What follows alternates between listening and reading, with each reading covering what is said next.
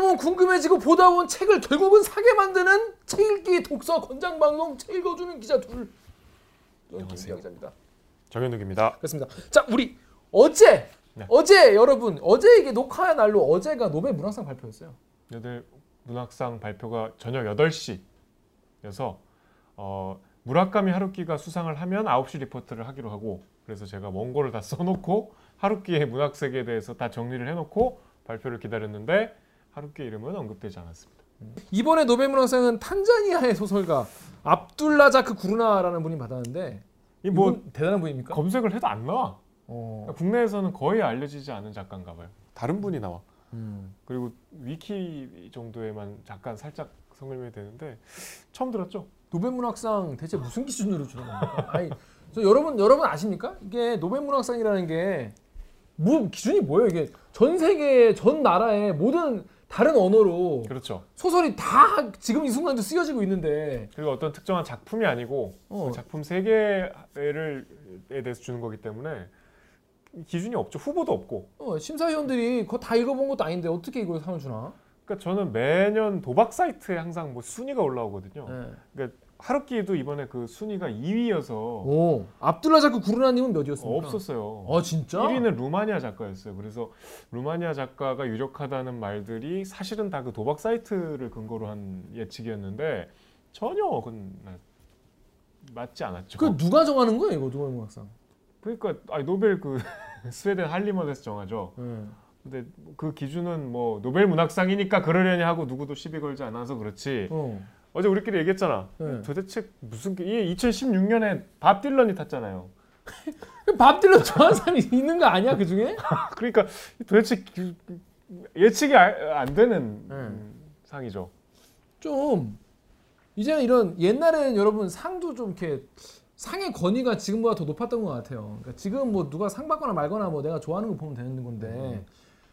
그러니까 우리가 너무 모- 아는 정보 없으니까 아니 뭐 저의 무식함이 문제라고 생각할 수도 있지만 이게 적어도 노벨 문학상이면 뭔가 뭔가 기준이 좀 이렇게 뭐 훌륭한 분이겠죠. 훌륭한 분위기지. 아, 당연히 훌륭한 분. 글 소설 잘 쓰는 분이겠지. 아, 어떤 해에는 시인을 작년에 시인 탔거든요. 예. 그러니까 그러니까 약간 좀 들쭉날쭉하다. 뭐 제3세계에서 타기도 하고 뭐 진짜 갑자기 가수가 타기도 하고 예.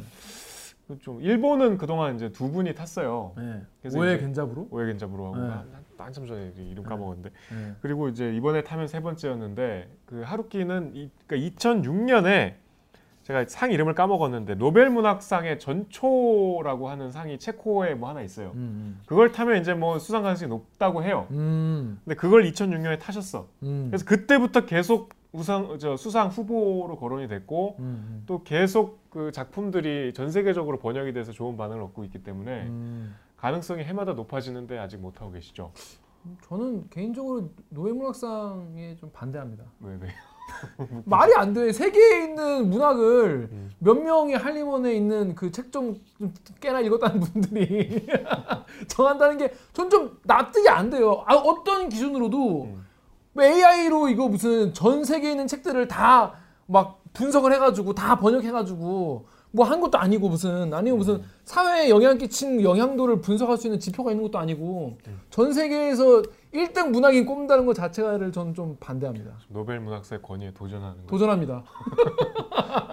스웨덴에서 보려나? 그러니까 이 스웨덴에서 지금 보고 계시는 분 좀 가서 말씀해 주세요. 좀전 좀 인정할 수 없다. 근데 매년 우승 후- 저 수상 후보인 하루키를 좋아하실 것 같아요, 왠지. 아, 좋아하죠. 아니 우리 때는 고딩 더의 고딩 시절을 강타한 노르웨이 숲 예, 상실의 시대. 그거 말고 월- 그러니까 원래 다 좋아해요, 하루키 소설을? 저는 그 바람의 아이들은 춤춘다를 보다 말았어요. 댄스 댄스 댄스도 그냥 보다 말았어. 어. 아니 사- 다 사, 사놓긴 했어. 않나? 그게 초기작이고 근데 그때까지 약간 난해해요. 세상 그 세계 자체가 난해하고 좀 이해하기 좀 힘든 부분이 있는데 저는 좀 보면서 좀 힘들어가지고 거기 나온 단편들도 좀 힘들어가지고 보다 많은 게 있는데 그 이후부터는 굉장히 줄줄줄 읽히는 소설들을 많이 발표하지 않았습니까? 그래가지고 뭐뭐 기사단장 죽이기까지 재밌게 봤어요. 다. 아 최신작도 네, 보셨군요. 그럼요. 쭉쭉 다 다 봐요. 어. 그리고 일단 하루키 나오면 일단 집에 저희 집에는 이 책장이 이렇게 있는데 하루키 그, 그 구역이 있어요. 여긴 다 하루키야. 아 그래? 예, 그래서 여기는 뭐 야채 먹는 뭐 사자의 사, 삶인가 뭐, 그- 뭐 그런 거나 음. 뭐 잡문록이나 음. 뭐 무슨 뭐, 뭐 달리기 뭐뭐 그런 뭐 책이나 아니면 뭐 뮤지키 기행이나 이런 거 하루키가 쓴 거 다 있어 거기. 음. 쭉 있어요. 그래서 무슨 뭐 최근에 나온 그 티셔츠 이 책 있죠. 그 그것, 그것도 있어. 그냥 정말 날로 먹은 책 하나 있죠. 날로 먹은 책이죠. 어. 이거 보면서 아침 나도 쓰겠다. 메탈리카 티셔츠 공연 티셔츠. 어? 뭐 제과일드 공연 사진이 티셔츠. 반이야. 책이 응? 사진이 반이야. 사진이 많은데 뭐 그 책은 살려면 쓰려면 그렇게 쓸 수밖에 없어요. 어. 근데 그런 뭐 그런 산문집 같은 것도 많고 뭐뭐 일기 파사 당연히 받고 뭐 전 하루키 소설은 나오면 다 다 봅니다 일단. 하루키는 소설보다 저는 에세이가 더 좋은데 에세이가 이제 기본적으로 겸손하고 그 담백한 문체여서 좋았고 음악을 좋아하는 취향이 저랑 비슷해서 그 그분은 재즈 좋아하는데 재즈도 클래식 좋아하시지만 좋아하죠. 그 세계적인 지휘자 오자와 세이지와의 대담집이 참 좋아요. 음. 그런데 이 하루키의 소, 그 에세이를 읽을 때 항상 경계해야 하는 것은 소설은 그냥 이렇게 쓰면 돼요. 음, 음. 뭐 음악은 이 정도면 된답니다. 그러니까 본인의 클래스가 굉장히 world class인데 읽으면 나, 나도 할 수 있을 것처럼 써. 그런 착각 경계해야 돼. 그러니까 어 하고서 했다가 큰일 나는 따라 했다가 뭐 굴튀김도 뭐 이렇게 하면 대충 하면 맛있다. 절대 안 됩니다, 여러분. 굴튀김 엄청 어려운 음식이더라고. 그런 걸 좀 감안하고 보면 그런 미덕이죠. 그러니까 자신을 되게 시크하고 쿨하게 되게 낮춰 나, 나, 낮추면서 겸손한 척하게 얘기를 하는데 일반인의 경지에서 그거는 한참 위에 있는 경지다. 근데 그런 이런 태도에 하루키가 되게 항상 정색을 해요. 나처럼 매일매일 꾸준히 하면은 나처럼 될 수 있는데 네가 안 해서 그렇다. 뭐그 라고 키싱도. 그렇게 얘기하죠. 매일매일 피아노 열심히 치면 된다. 겸손 그러니까 그 성실도 하나의 재능이다 이런 얘기 하는데 근데 그 뭐 키신이 피아노 치는 거나 음. 하루키가 글 쓰는 거나 일반인들이 사실 아니 그런 근데. 하루키가 항상 새벽 4시에 이제 일어난다고 하잖아요. 그래서 이제 오전 5시 정도부터 해서 한 오전 10시, 11시까지 매일 글을 쓴다고 하니 그 성실도는 참 흉내내기 어렵긴 하죠. 그렇죠. 어, 그렇게 안 해보았잖아요, 우리. 그 무슨 옛날 여러분 우리 모두에게 희망을 줬었던 책 기억나십니까? 아웃라이어라고. 음, 아, 그 벌써 아웃라이어. 옛날 책이 됐네. 옛날 책이 됐지. 우리도 누구나 만 시간만 투자하면 뭐 하나 일가를 이룰 수 있다. 근데 생각해 보면 엄청 긴 시간이에요. 말이 안 돼. 엄청 힘들어.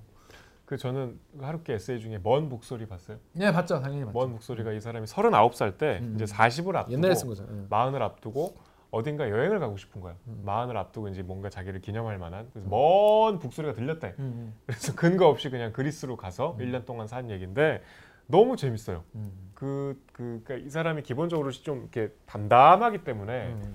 그, 그 도시의 풍물이나 자기가 보고 듣고 느꼈던 뭐 여러 가지 상황들이 굉장히 그냥 그 별 수사 없이 나오는데 음, 음. 뭐 예를 들면 그리스 시골에서 버스 타는데 버스 기사가 어디 세워서 잠깐 내려서 식당으로 들어가더래. 그랬더니 이따만한 와인병을 들고 와갖고 버스 기사가 마시고 승객들도 나눠 마시고 버스 기사가 이만큼 취했는데 버스는 이렇게 절벽으로 막 이렇게 지나가고 아 낭만적이고 좋다. 그 이해할 수 없는 우리 상식으로는 뭐 음. 그런 광경들이 나오는데 재밌어요. 맞아요. 그 하루키 얘기 나온 김에 한번 보실 만한. 하루키가 하루키가 이게 사실 노벨 문학상이 저는 무슨 기준으로 주는 건지 사실 본인들도 밝히지 않, 않고 있죠. 음. 않고 그냥 솔직히 지들 멋대로 정하는 거 아니겠습니까? 아, 모든 상은 사실 정확한 기준이 없죠. 아니 그래도 아 그래도 뭔가 이제 공정 공정성 예를 들어서 아니 탄자 그러니까 난 저- 사실 이번에 탄자야 서울가 이분이 물론 대단한 분이겠죠. 음. 제가 감히 말을 얹을 수 없을 만큼 훌륭한 분이겠죠. 제가 이렇게 얘기한다고 해서 그분의 명성에 흠집 하나 안 나겠죠. 노벨 문학상 받았는데 근데 뭔가 막 이- 이런 거 주는 게 아 우리는 탄자니아 소설도 읽어 뭐 이런 어 이런 약간 음. 우린 이렇게 제3세계 어 글도 읽어 이런 걸 보여주려고 한 이렇게 좀 주는 게 아닌가 이런 생각이 들 정도로 아무 뭐 기, 기준이 좀 없어서 그러니까 너무 이렇게 드러나는 소수자 배려. 그러니까 좀 나. 오히려 저 이런 게 좀 더 불편해요. 어. 가지고 별로 이렇게 신경 안 써도 될 것 같다. 어. 하루키 선생한테 드, 하, 하, 드리는 말씀입니다. 저한테는 하루키는 뭐. 공개석상에서 자기는 노벨 문학상에 관심 없다고 했어요. 딱 봐도 없어 보이지 않습니까? 딱 봐도 관심 없어 보이는데. 그리고 한국 사람들은 하루키에 대한 호감을 가질 수밖에 없죠. 그 아베 정권에 대한 비판적인 발언. 그 굉장히 구구한테 욕 먹잖아요. 음, 그래요. 네. 아니 딱 봐도 제정신인 분이잖아요. 어, 그 정도면. 그리고 이렇게 그런 전 그런 게 좋아요. 뭐 어, 연연해하지 않는 음. 게 약간 하루키의 그 에세이나 소설에 나오는 그 스타일이지 않습니까? 연연해하지 않는 모습이 가장 저는 매력적이다. 그래? 뭐 이런 그래 거. 뭐뭐 아니요 아니라면 뭐 내가 나는 뭐 할 말 없다. 뭐 그런 거 있잖아요. 그 그런 쿨하고 약간 뭐 되게 흘러간 대로 사는 것 같은 그런 모습. 하지만 힘숨진 힘을 숨기고 있는 어, 그런 모습이 하루키 에세이를 보면 술 땡기죠. 아 땡기죠. 음. 제가 제일 좋아하는 에세이 중에 하나가 이제 하루키 위스키 기행이거든요. 그것 때문에 위스키를 좋아하나요? 아니요 아니요. 저는 좋아하고 나서 이제 검색해 보니까 그런 책이 있어가지고 음, 어 내가 좋아하는 위스키와 내가 좋아하는 하루키라고 음. 이건 못 참지 이러고 사서 읽었는데 그 책을 읽고 나중에 사랑하는 사람이 술을 좋아한다면 음. 아니면 내가 좋아 내가 술을 좋아하는 사람이 나랑 친하다면 함께 스코틀랜드 여행을 가서 이제 한번 음. 위스키 그 증류소 이제 기행을 한번 가보고 싶다. 들어보니까 그건 딱 전에요. 아 가시죠. 갈 데가 너무 많네. 그래서 가서 낮부터 그 막 이 곡물 어, 막 말리고 이런 거 막 구경하고 막 술 마시고 그렇게 하는 거예요. 하여튼 그래서 거기 워낙 풍광도 좋고 하니까 또 바닷가에 많이 있거든요. 또 강가 바닷가에 물을 많이. 되니까. 증류소는 다 바닷가에 있죠. 예, 예. 그뭐 강가에도 있고 그래서 그런 데 한번 가보고 싶다 이런 생각을 했죠. 그래서 이제 뭐 하- 하루키 거기 보면 하루키만의 시각도 많이 들어있어서 굉장히 재밌습니다. 위스키 좋아하시는 분들 꼭 한번 강추. 좋을 것 같아요. 강추, 음. 강추 드립니다. 저는 먼 북소리 김 기자는 위스키 기행. 갑자기 에세이 추천. 그래서 진짜 한번 읽어보시면 좋을 것 같고. 그래서 하여튼 저는 뭐 노벨문학상을 반대한다는 거예요. 노벨문학상 못 탔다고 너무 모르는 작가 나왔다고 지금 아니 예민해졌어. 아니, 아니 그게 아니라 기준을 잘 모르겠어. 옛날에는 자기들 맨날 아는 뭐 처칠 주고 그랬잖아요. 처칠도 탔죠. 그러니까 자기는 아는 영미문학관 주다가 이제 와서 보니까 아, 너무 우리가 이런 것만 주나? 아, 아카데미도 기생충이 탔는데 막 이러면서 이제 해밍웨이도 탔고. 어, 그 이제 그래서 좀 별로 좀 그닥 세상에 있는 책을 다 일- 물리적으로 읽어볼 수 없지 않느냐. 약간 저는 그런 한계가 있다. 물리적 한계가 있다. 그래서 별로다라는 거예요. 그렇습니다. 자, 진화화 이야기를 좀 해볼게요. 진화는 윤후명 작가의 모든 별들은 음악 소리를 낸다. 라는 거가 나왔습니다. 김 기자가 큰 감동을 받았던 전 지금도 굉장히 어, 좋게 읽었다고 말씀드립니다. 그 뒤에 거 읽으셨어요? 아, 안 봤어요. 그 뒤에 거 꼭 읽어보세요. 네. 음. 나정님이 모든 별들 음악 소리 낸다의 가장 중요한 상징은 페마네요. 페마는 현실에도 실, 현실에서 실패하고 좌절한 인물, 변호사 아버지, 큰아버지, 또 해방 공간에서 불의의 죽음을 당한 친아버지, 나, 또 중랑 사현 그 등처가들 있잖아요. 공처가 말고 등처가 분들. 그리고 파리의 그녀 모두를 상징하는 것 같다. 페마가 나중에 천마 페가수스로 연결되는데 작가는 현실에서 보잘 것 없이 보이는 인생들도 나름 사용과 가치가 있는 실존적 존재고 결국 하늘의 별처럼 자기 자리에서 자기 나름의 음악 소리를 내고 있는 존재들이다라는 걸 이야기하고 있다. 아무도 듣지 못한다고 할지라도 말이죠. 특히 이제 4.19와 군부 쿠데타를 사푸아처럼 그려낸 장면은 짧지만 울림이 크다. 그래서 특히 80년대 암울한 시대상을 묘사한 부분을 아유 그래도 그때가 좋았지. 그때는 전두환이 물가 올리지 마. 그러면 안 올렸잖아. 뭐 이런 이런 분들 있잖아요. 이런 분들한테 좀 읽히고 싶다. 읽지 않겠지만 뒤에 있는 다른 소설 별을 사랑하는 마음으로도 결국 내용상 연결된 이야기라서 빼놓지 말고 같이 읽으시면 좋겠다는 것! 이란 말씀 드렸어요. 역시 제가 안 읽었죠? 네, 주말에 읽겠습니다. 또 블렌드 장님은 서로 이해하지 못하지만 각자 별이 되어서 아름다운 음악 소리를 낸다. 왠지 위로가 좀 되는 소설이었어요. 이래 김 기자님, 정 기자님이 책에 느낀 감상이 조금씩 달라서 오히려 풍성한 후기를 듣는 것 같다라는 말씀을 하셨어요. 저는 진짜로 이 특히 지난 편 같은 경우에는 정유럽 기자와 이 감상의 어떤 어, 내용이 좀 달라서 저도 약간 좀 뭐랄까 당혹스러울 정도로 좀 놀랐어요. 근데 그게 이제 그 본인은 좋은 방향으로 반전이었기 때문에 다행스러웠죠. 저도 되게 뭐 시- 비추하긴 했지만 굉장히 뿌듯했어요. 음. 되게 감동을 많이 받으셨고 이 방송에서 못 담는 아주 내밀한 어, 개인적인 감정을 나중에 얘기했을 때더 재밌었는데 그 좀 아쉽네요. 그렇죠. 못해서. 책은 제가 지금 이번 작품인 어, 최은영 작가의 쇼코의 미소 이거를 읽으면서 그랬지만은 참 본인의 경험에 많이 음. 비추게 되고 음. 요만큼이라도 내가 여기에 걸리는 이야기 있으면 그만큼 훅 깊게 빠질 수 있는 것 같아요. 그게 그렇죠. 사실 소력의 소설의 매력. 제가 지금 소력이라고 그랬는데 저는. 지난화 댓글 중에 여기는 소개는 안 됐는데 음. 그 어떤 분이 쓰셨죠? 케플러는 뭐 별의 무슨 궤적 뭐 이런 걸 하고 또 이 윤우명 작가는 별의 음악 소리를 듣고 음, 뭐참 다르지만 뭐 이렇게 다들 뭐 이렇게 경지에 오른 예술가들이나 과학자들에 대한 이렇게 연결을 시켜서 언급을 하셨는데 그 되게 좋았어요. 음. 자 이번 주에 다룰 소설은 바로 이 책. 스, smile of 쇼코. 네, 자꾸 이렇게 영어 영어 제목을 아 다르게 어. 그 다르게 보기 어 그런 거 있지 않습니까? 프랑스 구호 제목대로 해체주의의 어? 쇼코의 미소 최은영 작가의 소설입니다.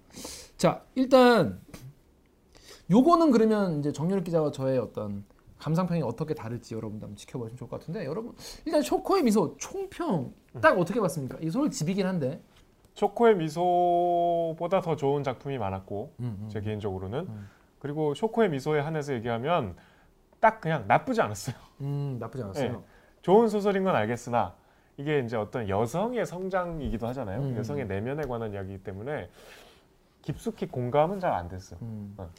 오진유 작가는 보다 울었대.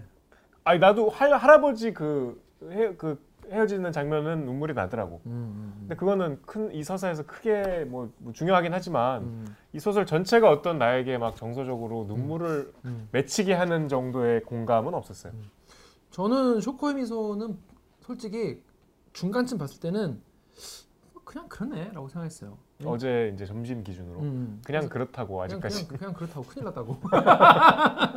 하루키 얘기나 길게 하자 내일. 하루 얘기를 하자 이랬는데 중반 이후의 엔딩까지 보고 그리고 다시 봐- 보고 나서는 어 작가가 굉장히 솔직하구나라는 생각이 들어서 그리고 되게 어 속마음을 되게 잘 표현했구나라는 생각도 들었고 엔딩이 제 생각과 저의 어떤 뭐 이렇게 이게 그냥 그랬다고 얘기할 때까지는 아 뭐 이렇게 되겠지라고 생각을 해서 음. 이 무소의 뿔처럼 혼자서 가겠지라고 생각해서 음. 했는데 엔딩이 제 생각보다 더 흥미롭게 끝나서 음. 되게 재밌게 봤습니다. 음. 예, 예. 흥미롭나? 음, 저는 되게 재밌게 봤어요. 어, 이런 이야기가 전 사실 이게 뭐, 그러니까 정확히 이거 짧게 얘기하자면은 쇼코가 할아버지와 나를 화해시켜주는 음. 구성일 거라 생각했는데 음. 그게 아니었어. 어, 할아버지가 나와 쇼코를 어, 화해시켜주는 매개 체였음과 음. 동시에 음. 나를 성장시켜주는 역할을 해준 그런 내용이었기 때문에 약간 제 생각과는 좀 달라서 오히려 엔딩은 더 재밌었어요.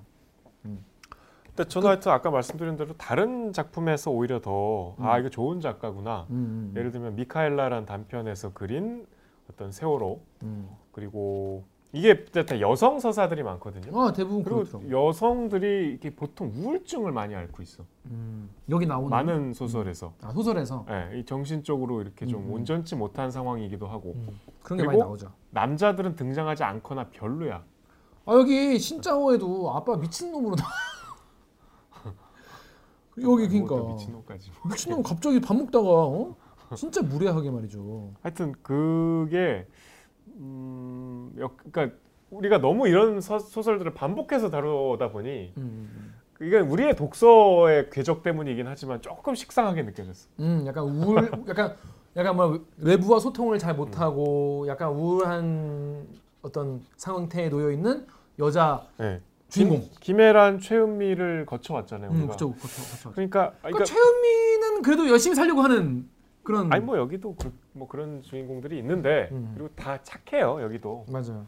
근데 이제 그 속으로 이제는 그만 들어가고 싶다. 음 맞아 그런 거 그런 거 있, 있었어. 근데 근데 뭐랄까 저는 어 특히 뒤에 뭐 한지아 영주 같은 경우에도 그렇지만은 너무 공감되는 부분이 많아서 이러, 오히려 그런 무슨 생각이 들었냐면 우리는 모두 이렇게 우울하고 상대방에게 다가갈 용기를 못 내고 있는 모습을 누구나 다 갖고 있는 게 아닐까?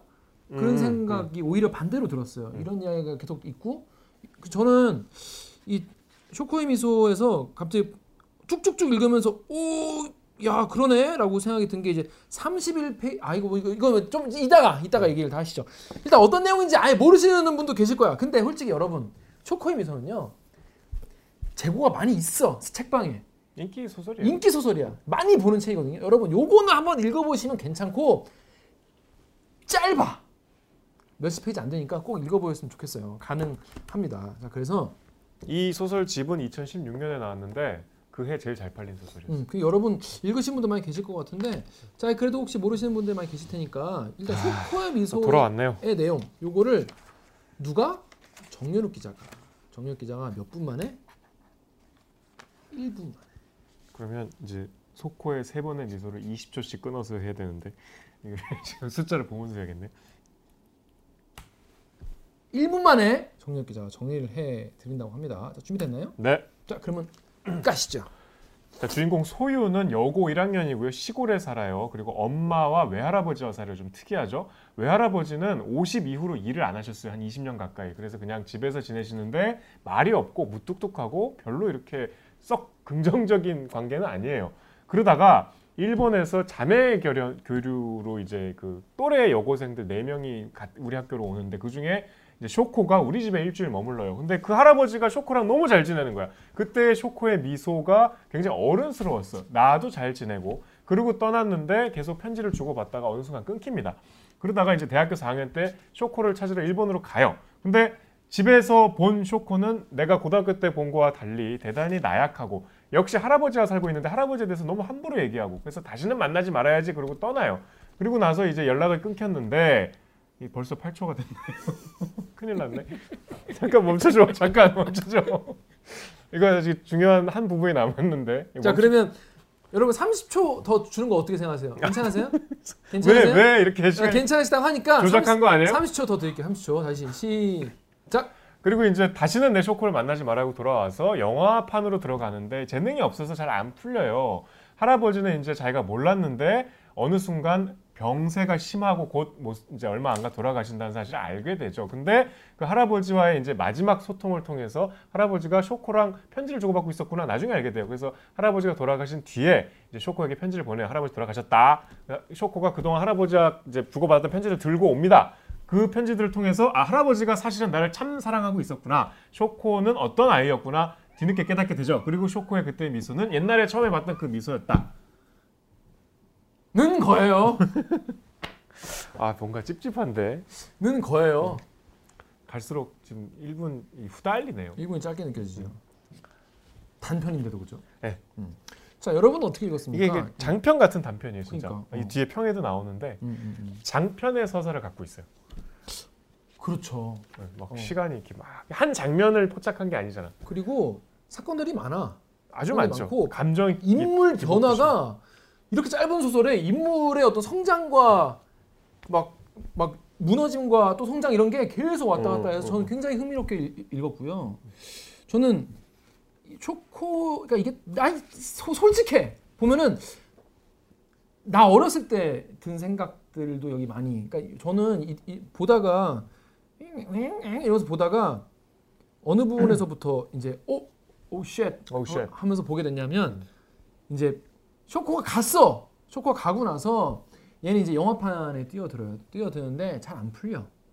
영화판은 재능이 있어야 되지만 음. 재능이 없죠. 대부분은 재능이 없죠. 근데 쇼코를 찾으러 가죠. 음. 쇼코를 찾으러 쇼코네 집에 얘가 이제 바- 말도 안 하고 이제 궁금해서 음. 가는데 가 보니까 애가 이상하게 돼 있는 거야.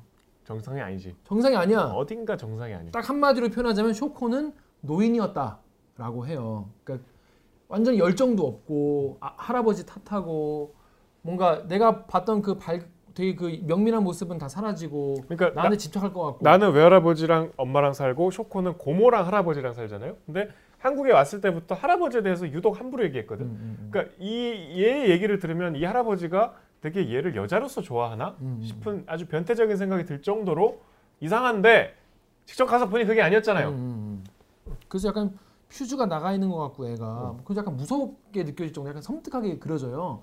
그거를 보고 나서 주인공은 뭐라고 느꼈냐면 얘가 뭔가 음, 일종의 우월감 같은 걸 느끼죠. 망가진 쇼코에 내 대해서. 인생이 너보다 낫구나. 어, 내 인생이 네. 너보다 낫구나. 그러니까 어른스럽게 보였던 쇼코의 미소가 이때는 어린아이처럼 보이는 게 이제 우월감 때문에 음. 약간 내려다보는 그 시선 때문에 그랬겠죠. 그래서 씩 웃었는데 쇼코가 웃었는데 이거 보고 그 웃음에서 나는 쇼코의 나약하고 방어적인 태도를 읽었다. 쇼코를 나보다 강한 사람이라고 생각했었다. 하지만 쇼코는 약했다. 그 분명히 쇼코도 느끼, 느끼고 있었겠지. 내가 쇼코보다 정신적으로 더 강하고 힘센 사람이 되었다는 것을 마음 한쪽이 부서져 버린 한 인간을 보면 나는 무슨 일이었는지 이상한 우월감에 휩싸였다. 근데 여러분 솔직히 말해 봅시다. 여러분도 그런 적 있지 않나요? 저 저는 그런 적 있어요. 뭔가 내가 굉장히 강하다고 생각했던 사람이 좀 몇 시간이 좀 지난 다음에 되게 좀 무너져 있고 나는 좀 그래도 안정적으로 뭔가 내 내 세상이 있고 그런 상황에서 그냥 다시 만나면 뭐 안쓰럽기도 하지만 마음속 한 구석에는 아그 내가 그래도 어, 이- 옛날과는 다르군 뭐 이런 우월감 같은 거 인정하고 싶지 않지만 있었는데 그 여기 써 있더라고. 뒤에 더 구체적으로 나오잖아요. 음. 영화판에 자기는 갔는데 친구들은 일반 취업을 했는데. 자, 그 얘기를 제가 좀 예, 예. 끊어 죄송한데 벌써 30분이 지났다고? 벌써 30분이 지났다고? 자, 이 전 여기부터 이렇게 한 거예요. 그래, 쇼코 너는 거기서 그냥 일본에서 친구도 없이 꿈도 희망도 딱히 없이 그냥 대면 대면한 물리치료사가 되었겠지. 그리고 돈을 벌기 시작했지. 너무 쉬운 결정을 했겠지. 그리고 네가 23살에 벌써 직업을 정하고 태어난 그 소읍도 떠나지 못하는 형편없는 선택을 했겠지. 못난 쇼코. 하지만 나는 그때만 해도 나는 내가 다른 사람과 다른 삶을 살 수 있으리라고 생각했다. 나는 비겁하게도 현실과 현실에 안주하려는 사람들을 마음속으로 비웃었다. 그 밑에가 여기서부터 한 페이지를 지나서 쭉쭉쭉 영화판에서 망가져가는 인정받지 못하면서 본인의 영혼이 정말 차례차례 무너져가는 모습을 정말 차례차례 35페이지 위에까지 정말 차례차례 단계적으로 묘사하는데 모든 문장이 다 의미 있는 문장이었어요. 그래서 전 이 부분이 굉장한 파괴력과 본인 이야기인가? 약간 이런 생각. 여기서 여- 영화판을 문학판으로 바꿔, 바꿔도 되는 거잖아요, 사실. 본인 이야기일 가능성이 높은 게 높죠. 이제 아, 이 그래요? 신은영 작가가 굉장히 그, 그 뒤에 작가의 말 안 봤어요? 안 봤어요. 거기 보면 이제 서점에서 늘 내가 소설 코너에서 서성이는 나의 모습, 자괴감을 갖고 왜 내 소설은 안 될까 이런 생각을 했겠죠. 아, 근데 그, 그 자괴감과는 별개로 그렇게 등단이 늦지 않았어요. 무- 최은영 작가가 몇 년 몇 살인지 알아요? 몰라요. 84년생이에요. 나보다 어리네. 우린 뭐 했냐? 그리고 이 소설을 쓴 게 2013년이에요. 그러니까 쓴 게 아니고 이제 발표가 된 거지. 그리고 이 소설이 그해 젊은 작가상 탔거든요. 아, 그러니까 그렇게 늦지 않고 잘 나가네. 빠르면 빠르다고 할 수 있는데 본인도 어쨌든 맞아요. 상대적인 거니까 누구나 시간은. 그렇죠. 예. 그리고 지금은 이렇게 됐지만 그때는 앞으로 어떻게 될지 모르니까. 아, 여- 여러분 정말 이 31페이지에서부터 36페이지에 이르는 한 사람이 영화 시나리오를 쓴답시고 펜을 잡았다가 가는 데마다 다 떨어지고 그러면서 동기들은 은행으로 항공사로 출판사로 가는 동기들 보면서 정상적인 취업. 어 니네는 돈과 안정만을 줬는 애들이지 그리고 어, 돈 많은 남자와 결혼하는 애는 아우 넌, 넌 최악이야 넌 최악의 속물이야 라고 생각을 하고 자기는 동, 아, 뭐 어디에 단편 영화를 냈지만 계속 낙방하고 난 달라. 어 시나리오는 진부하다고 호평 듣고 사람들한테 아, 아직 공부 더 해야겠네. 이런 얘기를 든- 들으면 그냥 집에 와서 그냥 너무 괴로워하고 어느덧 사람들이 자기는 시나리오 쓴 지 얼마나 됐어? 이런 얘기 하, 하, 면좀 너무 오래됐기 때문에 그걸 막 거기 대답하기 쭈뼛거리는 나 자신. 그리고 그 아- 안에서는 막 가십 같은 거나 퍼뜨리고 그런 자기의 모습. 그리고 근데 친구들은 돈 쓴 쓰미가 달라지고 내 얘기야 내 얘기. 전 대학원 이제를 다니면서 똑같은 이런 생각했거든요. 나는 저렇게 대기업 안가. 음. 어, 나는 학문의 네, 진실을 추구하고 나는 어, 거기서 내 답을 찾을 거야. 이거는 제 내 얘기였기 때문에 너무 저도 읽으면서 똑, 너무 똑같아가지고. 그럼 친구 저 예전에 쓴 글에도 그런 게 있어요. 친구가 나한테 아 아니구나. 내가 그그그 그, 그 뭐야 언론고시 준비생들을 위해서 쓴 글에도 그런 얘기가 있어요. 친구들이 와가지고 시원시원하게 카드 긁는 모습 보면 얼마나 힘드냐. 그런 슬럼프를 잘 이겨내면 이겨내야 된다 이런 얘기가 있는데 진짜 그랬거든요. 친구들이 막 씀씀이가 다르죠. NHN 들어가고 뭐 삼성 들어가고 이런 친구들이 고기를 나한테 고기를 사주는 거지. 그럼 나는 그걸 얻어먹고 집에 와서 이불을 덮으면 진짜 기분 더러워요. 너무 불행한 거지. 친구들은 이런 거 하나 하나가 자존심을 긁었다. 내가 밥값도 못 내게 했다. 틈틈이 책 읽었지만 그 나의 독서량은 그들보다도 빈약했다. 그리고 나는 영감은 고갈되었고 매일매일 괴물 같은 자의식만 몸집을 키웠다는 거예요. 음, 되게 그러면서 친구들도 다 안 만나게 되고 그러면서 마음에도 없는 글을 쓰고 영화를 만들고 나 자신도 설득할 수 없는 영화에 타인이 마음을 움직이길 바라는 건 착각이었고 어떤 영화를 만들고 싶다는 생각은 이미 죽어버린 지 오래였다. 나는 그저 영화판에서 비중 있는 사람이 되고 싶었다. 이 부분이 되게 저는 아 진짜 이 작가가 정말 솔직하구나 그런 생각이 들었어요. 이게 사람이 용어 비슷한 것 같은 게 저 대학원 다닐 때 여러분 이제 뭐 박사 유학을 가야 된다 이런 얘기 하잖아요. 근데 처음에는 아 나는 뭐 남북 관계에 대해서 좋은 논문을 쓰고 싶다, 좋은 책을 써서 민족 관계 우리 민족의 무슨 뭐 이바지 하고 싶다 이런 얘기를 하거든. 근데 공부를 하면 할수록 이게 어렵거든. 어려워지면 나중에는 뭐가 뭐가 남냐면 아 그래도 서울에서 어 대학 교수 하고 싶다. 그 내가 무슨 이미 내가 이 논문으로 뭘 이루겠고 싶다는 생각은 안 들어. 그냥 대학 교수가 돼가지고 뭔가 어, 이런 어 외교 관계에 좀 어, 영향력 있는 사람이 되고 싶 되고 싶다는 생각이 그러니까 내 오히려. 앞가림이라도 잘 하고 싶다. 그러면서 그게 오히려 그걸 인해서 얻을 수 있는 그런 욕망 같은 게 더 커져요. 내가 뭐, 원래 뭘 하고 싶다는 것보다. 그래서 이데 그 그렇게 가- 흘러가는 흐름이 너무 잘 드러나 있고 그러면서 지- 나를 진정으로 아껴주는 사람들로부터 떠나가게 되는 그런 모습까지 한 한 영혼이 이런 뭐라고 하죠 예술병 꿈병 꿈병 이런 거로 인해서 망가져가는 모습까지를 잘 너무 너무 잘 묘사한 그런 모습. 그래서 많은 청춘들이 이걸 보고 내 얘기다라고 하는 게 왜 그런지 알겠다 라는 생각이 들었습니다. 근데 그렇게 살다가 그렇게 사는 와중에 이 소설에서 이제 제일 따뜻하고 감동적인 장면이 나오는데 어릴 때 그렇게 긍정적으로 묘사되지 않았던 무능하고 괴팍한 할아버지가 이제 시골에서 서울로 찾아오잖아요. 이 자취방을. 그래서 뭐 잠깐 머물다 가는데 자기를 질책할 줄 아는. 그러니까 우리가 읽다가도 이게 이제 오후 3시가 돼서 일어났는데 막 전화가 막 여러 통 와 있고. 그러니까 할아버지가 오후 3시까지 기다린 거지. 그래서 너 잤냐 지금까지 그러잖아. 그 다음부터 혼나겠구나, 잔소리 좀 듣겠구나, 싸우겠구나 했는데 할아버지가 응원을 해주잖아요. 너 나 너 참 멋있는 것 같다. 그리고 나중에 이제 소코와 할아버지가 나도 모르게 주고받았던 편지를 통해서 할아버지가 나한테 얘기도 안 하고 내가 만든 영화를 보러 왔었고 영화제에 나를 얼마나 칭, 저 멋있게 생각하고 칭찬을 했고 뿌듯해했는지 나를 얼마나 애정을 갖고 사랑하면서 기다려줬는지 그런 존재였는지가 나오잖아요. 근데 이제 그거는 참 감동적이고 저도 약간 눈물을 흘리면서 봤는데 제가 이제 이 소설에서 약간 감흥을 받았다면 요 포인트 말고 이 할아버지와의 관계가 답답하잖아요. 좋아하고 사랑하지만 표현하지 않다가 죽기 65일 전부터 이제 막 급하게 벼락치기 하듯이 표현하면서 그러게. 나중에 막 한꺼번에 슬퍼하잖아. 음. 그러니까 저는 좀 크게 상관없는데 제 동생이 떠올랐어요. 음. 제가 동생이 여섯 살 어린 동생이 남동생이 있는데 남동생이 이제 공부를 아주 잘해서 지금 어린 나이에 벌써 교수님이 되셨어요. 음. 근데 저랑 지금도 이렇게 있으면 되게 어색하고 좀 대면대면해요. 왜냐하면 동생이 말이 없어요. 말이 참 과묵함이 지나쳐서 사람들이 저 사람은 왜 이렇게 말을 안 하지 할 정도로 말이 어. 없어서 제가 어릴 때 그걸 되게 답답해하고 이제 화가 나기도 하고 어. 소통을 포기했어. 음. 그러다가 이제 제가 32살 때 2013년에 동생이 대학교를 졸업하고 이제 대학원을 갔는데 대학교 졸업 선물로 그때 이제 부모님이 저 프랑스에 체류하고 계셨는데 음. 동생을 데리고 이제 파리 여행을 갔어. 어. 모든 비용을 내가 이제 부담하고 어, 어.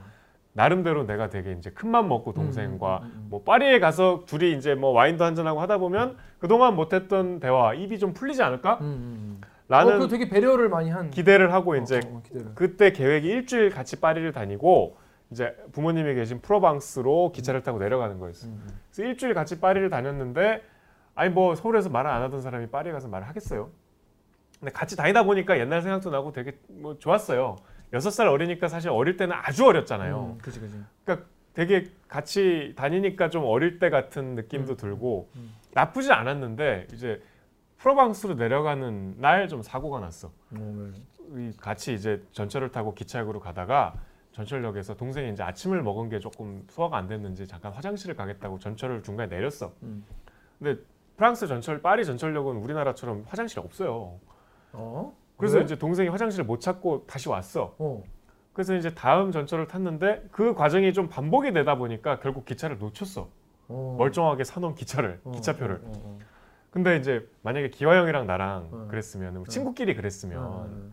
막 대박. 야, 욕하고 막 그러다 아유 씨발 아 미안해 뭐 이러면 이제 되는데 동생은 말이 없잖아. 그러니까. 그러니까 내 입장에서는 이게 프로방스 가는 떼제배도 비싸요. 어. 근데 자기가 잘못해놓고 또 말이 없는 거야. 어. 막 이제 그 동안에 한 30년의 화가 막 올라오는 거야. 아 진짜. 그래서 그 프랑스 파리의 리옹역이라고 그 이제 지방이나 다른 나라로 가는 기차 큰 역에서 제가 막 고래고래 소리를 좀 욕을 했어요. 음. 이, 이 싸가지 없는 놈, 이 미안하다면 사과를 해야 될거 아니야. 음. 너 하여튼 그 다음 기차 사와라. 음. 그리고 다음 기차 이제 얘가 저막 씩씩거리고 있는데 결제 문자가 오잖아. 음. 결제 문자가 어마어마한 액수가 온 거야. 그러니까 다음 열차가 1등석밖에 없다고 1등석을 산 거야. 그러니까 이제 막더 열받는 거야. 막 쏟아냈어. 그래갖고 이제 씩씩거리면서 이제 한 뭐 한참 지나서 이제 이제 부모님 계신 데로 갔는데 다음 날쯤 되니까 이제 그 감당할 수 없는 미안함이 몰려오더라고. 이 26살 어른한테 내가 음. 근데 동생은 여전히 말이 없어. 진짜 그분도 대단. 그게 되게 저의 상처로 남아 있다가 어. 제 동생이 결혼을 하고 나중에 동생 그건 몇 살 때요? 그러니까 이제 그로부터 3년 뒤에 결혼했죠. 음. 결혼을 앞두고 제가 이제 동생 부부 예비 부부와 막 식사를 하는데 이 재수 씨는 너무 이제 소통이 잘 되는 거예요. 그래서 동생 이제 결혼을 하고 미국으로 갔어요 유학을. 음, 음. 그래서 이제 결혼한 뒤에 2017년에 제가 그 미국을 찾아갔는데 장황해서 죄송합니다. 음. 그래서 이제 무슨 술집 같은데 갔는데 동생은 술을 잘 못 먹어요. 음. 그래서 이제 이렇게 하다가 동생이 잠깐 화장실 간 사이에 제가 재수 씨한테 그 얘기를 했어. 음. 3년 전에 4년 전에 나 그거 너무 지금도 미안하다 음. 그랬더니 안 그래도 그제 그 얘기 했는데 자기는 그때 자기가 잘못을 했다고 생각해서 별 생각이 없던데요?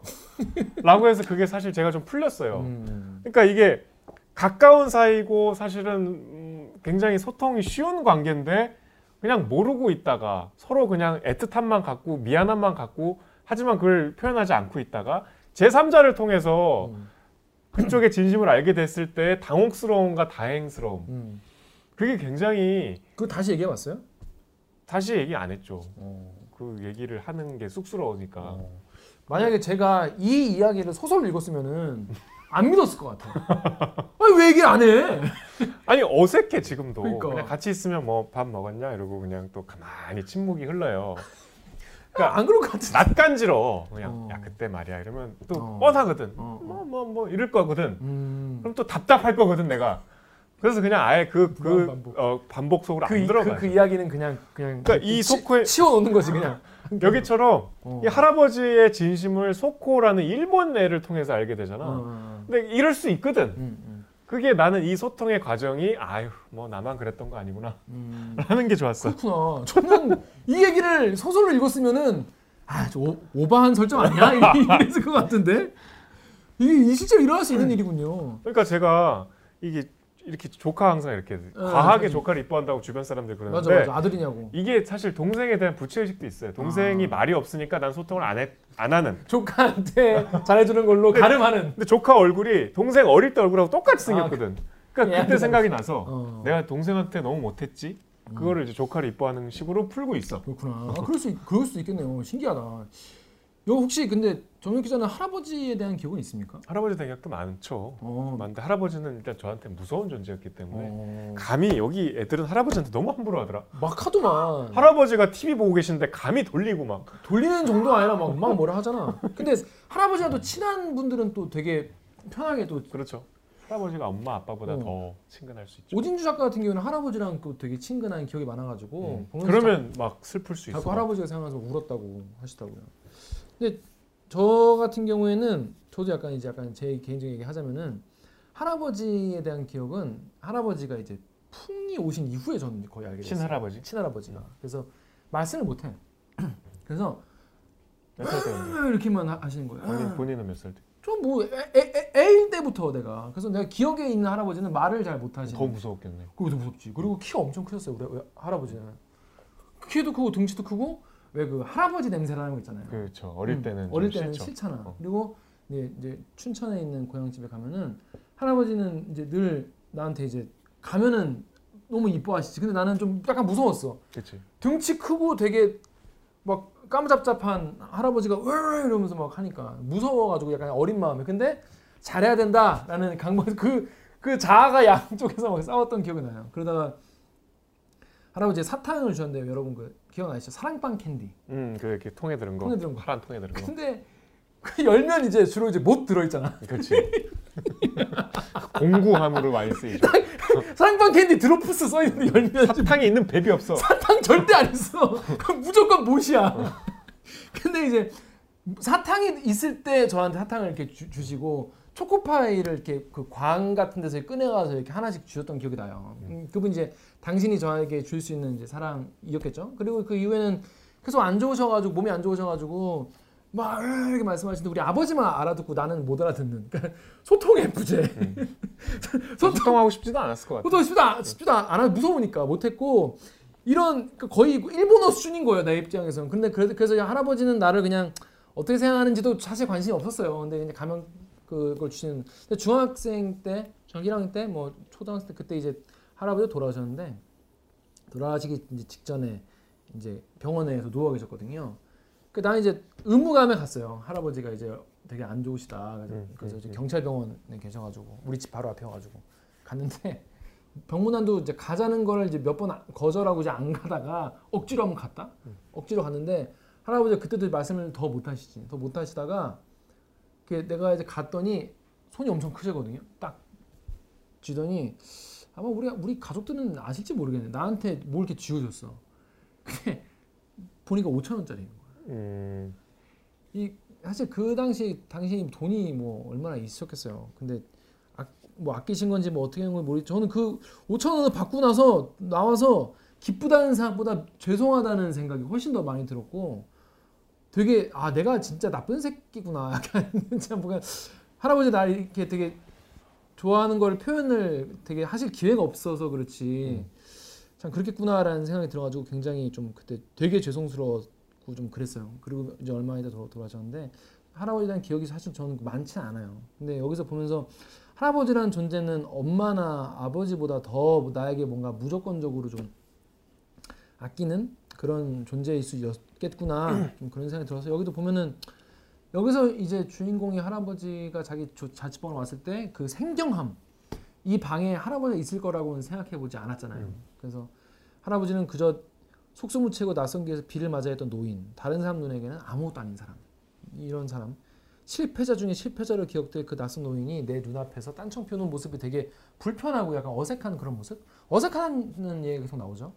근데 사실은 가족이라는 거는 사실은 그렇게 서로를 아끼고 하지만 몇 년 동안 말을 그 얘기에 대해 얘기를 안 할 정도로 어떻게 보면 되게 나- 낯선 존재이기도 하다는 거죠. 근데 그거를 쇼코라는 존재가 이제 이 둘 사이에 돌아가시고 나서이지만 근데 다리를 그 정작 그 쇼코도 되게 할아버지와의 관계가 비정상이잖아요. 본인의 할아버지랑은 아, 아, 안 되는 거야. 아니 할아버지를 함부로 얘기하니까 쇼코가 정내미가 떨어져서 일본에 찾아갔다가 이제 아이씨 하고 나오잖아. 음, 쇼코가 아니라 보, 그 주인공이 주인공이 빌어먹을 땡땡이라고 막 하잖아. 자기 할아버지에 대해서.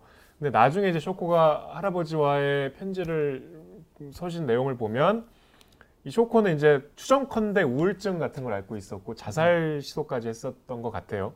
근데 자기가 할아버지를 돌, 그러니까 쇼코의 사연도 좀 우리가 얘기를 해야 될 텐데 쇼코가 공부를 잘했는지 와세다 대학 법학부를 붙었는데 안 가. 그리고 처음에 고등학생 때 한국에 왔을 때도 자기는 떠나 도시로 떠날 거다 뭐 이런 음. 할아버지가 지긋지긋하다 이런 얘기를 막 여러 번 했는데 이 쇼코가 이제 대학교 때 배낭여행 하다가 뉴욕에서 만난 친구한테 쇼코 소식을 듣잖아요 근황을 근데 얘가 도쿄로 가지 않고 시골에 머물렀다 그래서 이제 막연하게 할아버지한테 발목이 잡혔구나 할아버지를 돌보느라 그랬구나 음, 근데 알고 봤더니 할아버지가 얘를 돌본 거였죠 반대였어. 얘가 자살 시도를 할 때 할아버지가 그걸 막아서 목숨을 살아, 살렸고 얘가 혼자 있으면 나 또 자살 시도할까 봐 무서워서 못 간 거였잖아요. 맞아요. 결국 자기가 그렇게 함부로 얘기했던 할아버지는 자기 생명을 살리고 자기를 엄마 아빠 이상으로 돌봐줬던 존재였는데 음, 음, 그러니까 그런 점에서 참 대칭적으로 닮은 두 친구였던 맞아요. 거죠. 어. 참 일본에 계신 할아버지는 불쌍해. 오히려 더 음. 불쌍해. 끝내 뭐 이렇게 화해 가정도 근데 없어. 뭐, 뭐 소통의 과정도 없어. 그렇습니다. 보면은 쇼코를 세 번 만나거든요. 아주 어릴 때 고딩 때 만나고 그다음에 일본에 가서 만나고 그리고 쇼코가 와서 이제 만나고 세 번 만나는데 세 번 만날 때마다 주인공이 달라져요. 다른 사람이 돼 있어. 그리고 이제 그때마다. 자기가 달라지니까 상대 같은 미소도 다르게 보이죠. 그렇죠. 세 번에 걸쳐서. 여러분 예전에 그 홈스테이라는 게 좀 유행할 때가 있었어요. 뭐 특히 이런 자매 결혼 방문 이런 음. 것도 혹시 집에 홈스테이 온적 네? 없었어요. 전 있어요. 일본 분. 아 일본 분. 심지어 일본에 그 저는 아직도 기억나는 게 일본에 가족이 이렇게 와가지고 네, 저희 집에서 같이 좀 살았던 적이 있었거든요. 그래서 그때 이제 소통이 잘 안 되니까 그때도 영어로 걔는 아버지가 영어를 좀 하셔가지고 아버지가 영어로 얘기하고 아버지가 통역사였지 걔네 아버지가 음. 그 영어로 얘기하면 걔 애들도 같이 얘기하고 같이 같이 밥도 먹어 다니고 그냥 그냥 그리고 수- 돌아오고 나서 편지도 왔었어 나도 실제로 아, 편지 보내지. 네, 편지랑 이렇게 막 그 욕강이라고 하나요? 저도 몰랐는데 그 연양갱을 음. 욕강이라고 하더라고요. 그래서 이만한 선물이 와- 왔었는데 제 기억은 이제 그 욕강이 일- 그래서 보면서 아 역시 일본 놈들 막 그랬던 게 뭐냐면 이만한 박스가 있다? 열어. 그럼 또 포장이 이렇게 보, 조- 종이 뭐 이렇게 천 포장 이렇게 열어. 음, 마트료시카. 박스 또 있어. 또 열어. 열면 칸칸이 이렇게 있고 상자가 또 있어. 상자를 또 꺼내. 상자 요만해. 상자 열어. 그, 그 안에 또 포장이 있어. 그걸 열어. 그걸 까면은 그 한지로 이렇게 포장이 됐어 그걸 또 까. 그럼 그 안에 나뭇잎으로 양갱이 이렇게 둘러싸여 있어. 그럼 또 그걸 또 까. 그래서 아이고 양갱이 정성, 스럽게 포장했네. 양갱이 여섯 개인데 이만한 박스가 오는 거지. 그래서 근데 포장 하나 하나가 그렇게 이쁠 수가 없어요 그 당시에. 그래서 그래서 그때 저 기억이 약간 아 일본 사람들은 되게 사람들은 되게 좋은 사람들이구나라는 기억 그리고 되게 관계를 계속 그 한동안 그 명절 때 막 선물도 보내주고 그랬었단 말이에요. 그래서 되게 아 되게 친절한 사람이구나. 지금은 어디서 뭐라고 사신지 모- 모르겠지만 아마 저는 그때 기억이 나가지고 되게 재밌게 그- 그런 부분도 있어가지고 재밌게 봤었습니다. 근데 보면은 쇼코는 나한테는 밝은 내용만 쓰고 할아버지한테 이렇게 우- 우울한 내용, 아 반대구나. 음. 나한테 우울한 내용을 쓰고 할아버지한테 이제 뭐 그러니까 본인. 할아버지와의 소통의 결핍을 그쪽으로 풀었던 거죠. 음, 음, 그리고 그 할아버지한테 하고 싶었던 말을 남의 할아버지한테 막 계속 그러니까. 하고. 어. 예, 이렇게 그럴 수 있어요. 그래서 그, 그, 그 사람이 그런가 봐요. 그럴 수 있나 봐요. 그또 할아버지도 또 딸한테는 그러니까 손녀한테는 못하는 얘기를 쇼코한테 하고 할아버지가 화가가 되고 싶었다니 정말. 그러니까 저는 그게 소설의 못- 메시지인 것 같아요. 어, 그 야, 부분 되게 그냥, 좋았어요. 그냥 소통하자. 어, 해라. 돌아가지 말자. 네. 나 뜨거운 거를 좀 참자. 음, 음, 음. 그런 것 같아. 그렇습니다. 아무튼 여러분 어떻게 읽으셨는지 모르겠지만 쇼코의 미소 전 솔직히 앞부분은 중간까지는 그냥 그랬다니까. 왜냐하면 되게 단순해 보였어요. 음, 약간 구조가 구성이 단순해 보이고 이 윤후명 소설을 읽고 나서 나좀 다르죠. 이걸 읽으니까 윤우명 소설은 뭔가 문장에 뭔가 뜯어먹을 게 많달까? 문장이 약간 이렇게 푸짐한 이제 막 갈비 막 그런 느낌이 들었어요. 저는 거꾸로 약간 안개같이 몽환적으로 그러니까 내가 해석할 여지가 많잖아. 이렇게 스며드는. 음. 그러니까 그래서 좀 답답하지. 아이씨 뭐야 무슨 얘기 하고 싶은 거야. 유- 윤우명 소설이 네, 네. 전 그걸 좀 약간 아 이게 뜯어먹을 게 많은 문장이다 이런 생각이 들었거든요. 근데 저 여긴 약간 되게 약간 뭐랄까 건조하다기보다는 이렇게 짧게 짧게 치는 소설 스타일. 약간 그래서 어, 오진주 작가의 말에 따르면은 약간 일본 소설 느낌도 난다. 약간 음. 그런 그런 전개 방식인 것 같다라는 얘기도 들었는데, 약간 윤우명을 읽어와서 이걸 읽어가지고 보니까 뭔가 되게 담백하다고도 볼 수가 문장이 짧아가지고 그냥 그냥 이렇게 이렇게 가, 가면 갔는데 어 그 36페이지인가 31페이지인가부터 쭉쭉쭉 되게 멋있게 읽었습니다. 그 뒤에도 되게 그 전개도 되게 노- 새로워서 음. 저는 굉장히 좋게 읽었던 그런 소설입니다. 다른 작품 얘기도 좀. 여러분 다른 작품도 혹시 보셨나요? 저는 그 최은영 소설 이 집 같은 경우에는 다른 작품을 자꾸 보고 싶다는 생각이 보다가 들었어요. 왜냐하면 솔직해 내용이 솔직해. 그래서 뭐 신짜오 신짜오 전 신짜오가 전 당연히 롤에서 나오는 그 신짜오 말하는 줄 알았는데 xin chào 이, 이, 인사더만. 안녕하세요 베트남어랍니다. 아 그렇구나. 신짜오 알죠 감독님? 롤에 뭐야? 롤을 할 때 이제 주로 정글이나 mid에서 하는 정글로로 제일 많이 되게, 이제 되게 좋아하시네. 시작할 때 하기 하기 쉬운 챔, 챔피언이잖아요. 그전그 신짜오 얘기한 줄 알았어. 신짜오 할 줄 알죠? 누구나 신짜오로 시작을 해요. 근데 아무튼 그그 신짜오가 아니다. 이게 이제 결, 베트남 가족과 한국인 가족들이 독일에서 만나갖고 베트남전에서의 한국인이 저지른 학살, 만행에 대한 이제 용서와 화해, 음. 화해 뭐, 뭐 그런 과정들이 이제 뭐 어떻게 보면 좀 진부할 수 있는데 젊은 작가가 어떻게 이런 서사까지 생각을 했지라는 저는 소재의 놀라움 음, 음, 같은 음. 게좀 있었고 뭔가 경험에서 우러나온 건가? 그리고 이게 스펙타클 하잖아. 맞아. 독일에서 만난 가족들이 베트남 집. 70년대 전쟁 서사를 얘기하고 있는 게 음, 단편인데 굉장히 짧아요. 음. 굉장히 짧은데 굉장히 이야기가 착착착 진행되는데 음. 어 되게 좋았어. 좋았는데 원님 뭐 아까 소름 돋는 소설 있다고 그랬잖아. 아, 그 그거 전에 음. 아빠가 여기서 빌런으로 나오는데 아빠가 되게 막말하는 베트남 그 초대받아서 가는 집에서 그렇게 그러니까 이제 아빠끼리 직장 동료인데 한국인 아빠, 베트남인 아빠 이제 가족끼리 같이 이제 매주 만나서 시간을 보내는데 베트남전 얘기가 나오잖아요.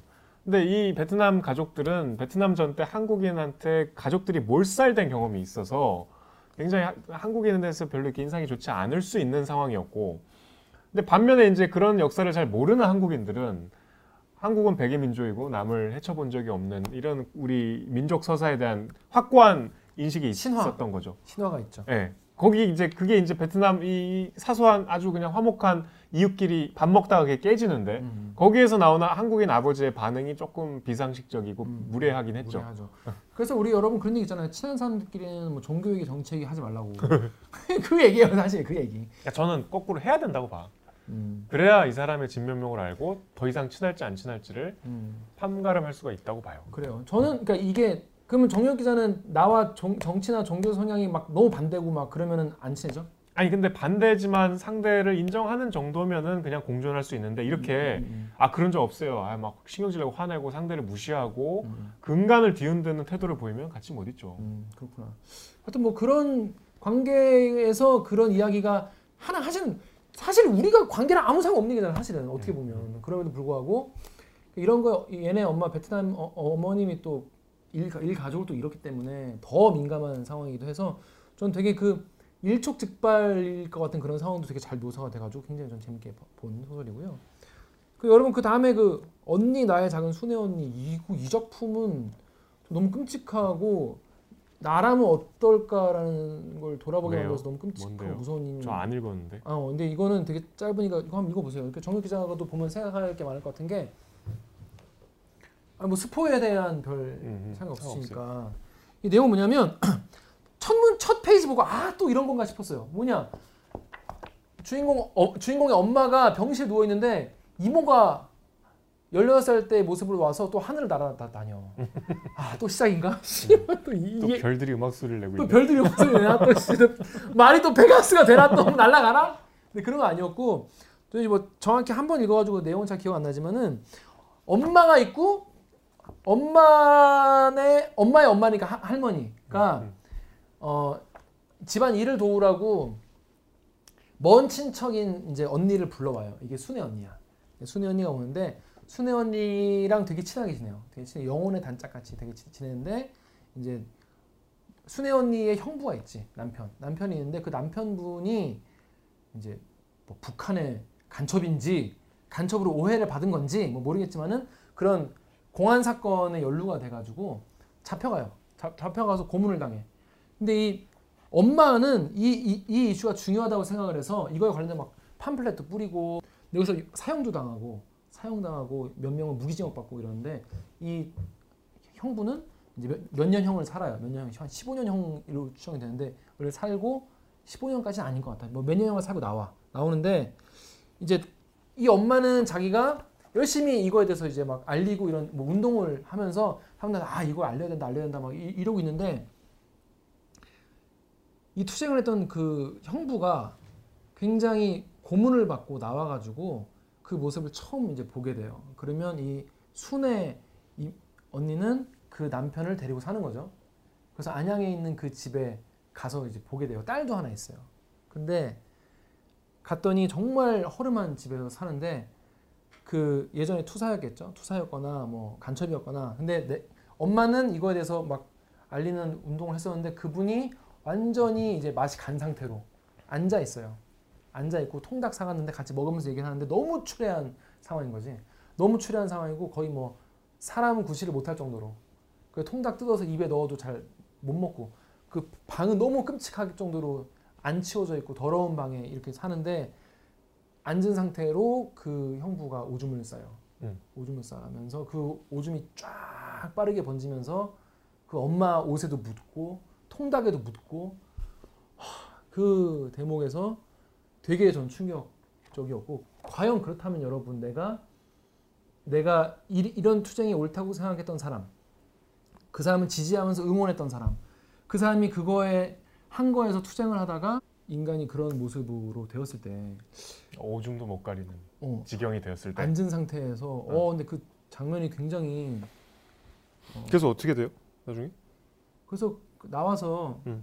그 순애 임- 이모를 너무 안쓰러운 표정으로 보니까 순애 이모가 웃으면서 어 매일 이렇게 사는 건 아니야라고 해서 보내줘요. 아, 훌륭한 분이네. 음, 음. 그리고 왜냐하면 세- 엄마의 생활이 안정될수록 이모는 부담스러운 사람이 됐다. 엄마는 이모가 불편했다.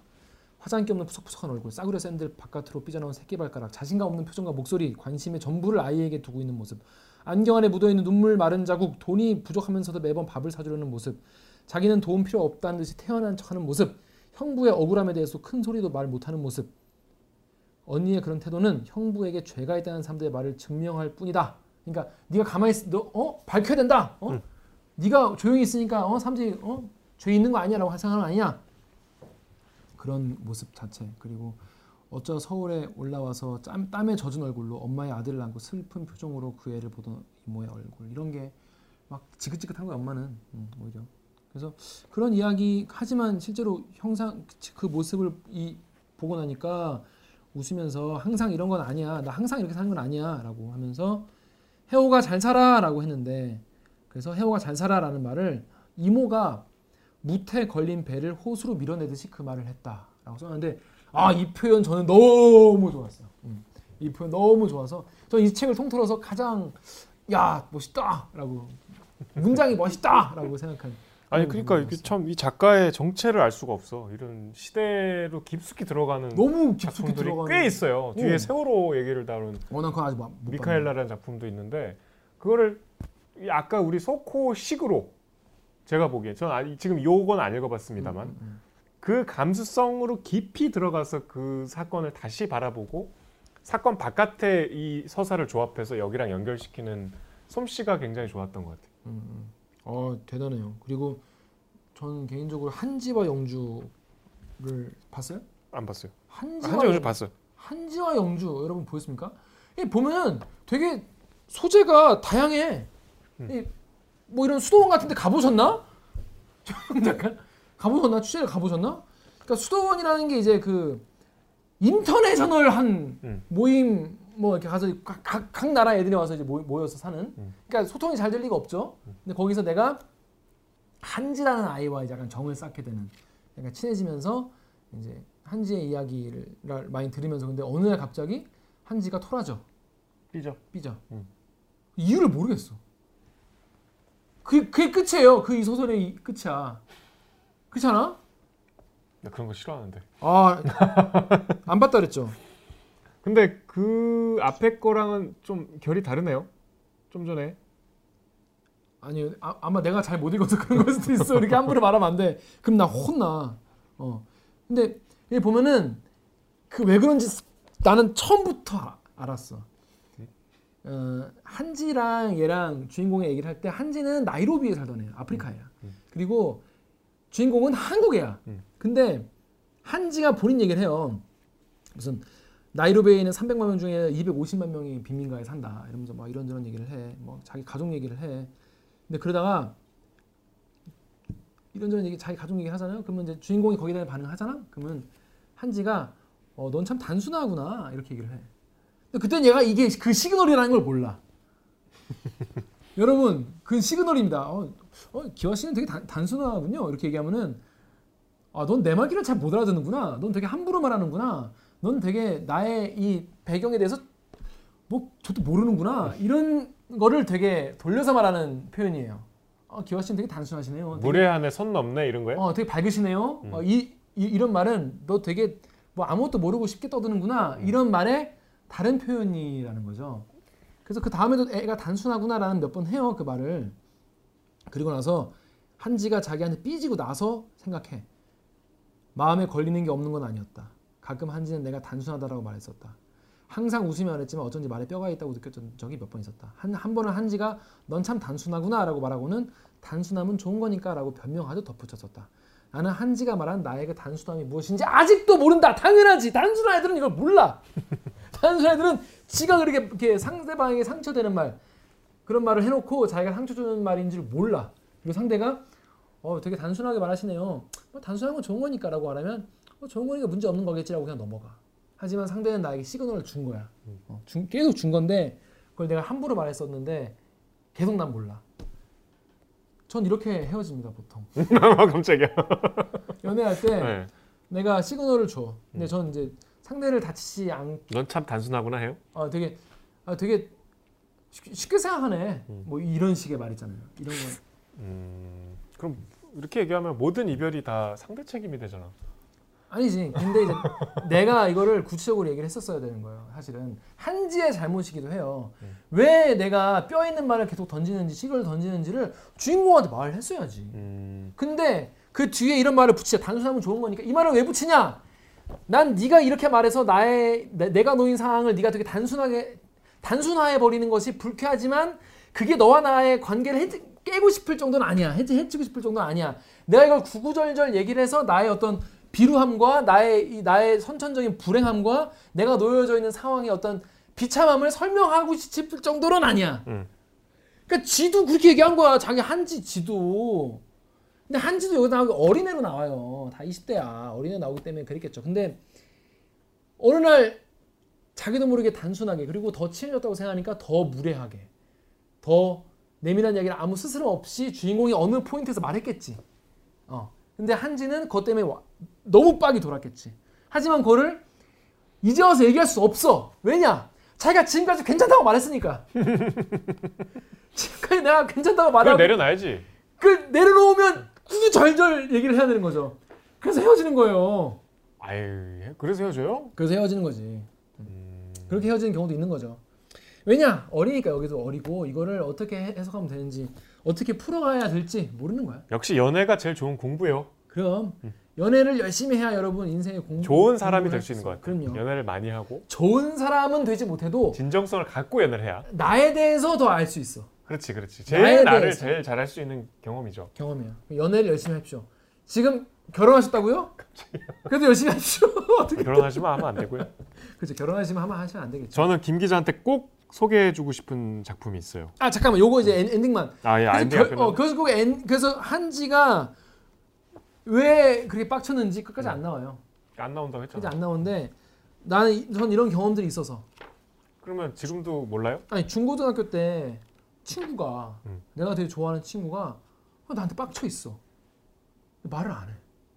그럼 뭐 중고등학교 때니까 그럴 수 있는데 중고- 시간이 지나서 좀 풀 수 있잖아. 그래서 결국 풀었죠. 그리고 결국 이제 시간이 지나면서 내가 계속 구애를 했기 때문에 잘 풀게 된 친구가 아, 자, 있는데 그 결국 잘 풀었어요? 네, 풀었죠. 왜냐면 저는 이제 자꾸 물어보는 타입이거든요. 왜 그래? 왜, 왜 그냐? 상대 막 아, 귀찮 아. 아, 아, 아유, 나 나중에 얘기해. 막 이러면 음. 나중에 또 가. 또 물어봐. 그런 성격이어가지고 풀긴 풀었는데 아무튼 전 예전에 저 좀 내가 인간관계에 익숙하지 못했을 음. 때의 상황을 잘 여기서 설명을 했기 때문에 한지와 영주 아주 좋았습니다. 그 얘기를 좀 드리고 싶어요. 또 이거 보세요. 그 비슷한 결인가? 고등학교 때 그 되게 친했 저 남녀 합반이었으니까 친했던 여자 친구가 있으니까 여사친 음. 그 너무 친하고 약간 연애 감정도 없지 않았지만 난 남자친 남사친이었어. 남사친이었어? 남자인데도 그, 그, 그런 게 내가. 쓰레기 같잖아. 그러니까 아무튼 여자친인데. 어. 근데 되게 사- 뭐 어리니까 이거 뭐 본격적인 연애는 안 했지만 음. 되게 이제 설레는 마음을 갖고 친한 친구가 하나 있었는데 고딩? 고딩 때. 고딩. 근데 이- 1학년 때부터 그렇게 친해서 이제 막 되게 막 친하게 지내니까 소, 소문도 막 나고 그랬어요. 근데 뭐 결론 결과적으로 연애를 하진 않았는데 고등학교 2학년 때 내 친한 다른 친구랑 둘이 연애를 하는 거야. 어. 그래서 너무 난 너를 믿던 만큼 갔네. 지구 놈이 닿기에. 꼭 그런 거 아니지만 나는 얘랑 연애를 하지 않았거든. 근데 음. 서로 충분히 연애 같이 지냈어. 어, 어, 어. 엄청 편지도 주고받고 막. 아 고딩 때. 자 이거 연애입니까 아닙니까 여러분? 여러분이 판단해 주시죠. 근데 내 나랑 제일 친한 그룹에서 한 명이랑 연애를 하는 어. 거야. 막 쉬는 시간마다 둘이 손잡고 다니고. 어 shit. 어, 막 둘이 스티커 사진 찍고. shit. 그래서 내가 너무 배신감에 막 화가 나고 질투가 생겨서 배신감은 뭐에 대한 배신감이에요? 나에게 알리지 않고 연애한 거에 대한 배신감 아니면 연애 자체에 대한 배신감? 둘 다. 아 그러면 안 되지. 그래서 내가 걔한테 받은 모든 선물과 편지를 상자에 넣어서 걔한테 줬어. 돌려줬어. 아 근데 이제 나중에 고3 때 걔가 이제 그 연애도 끝나고 한참 뒤에 얘기하더라고.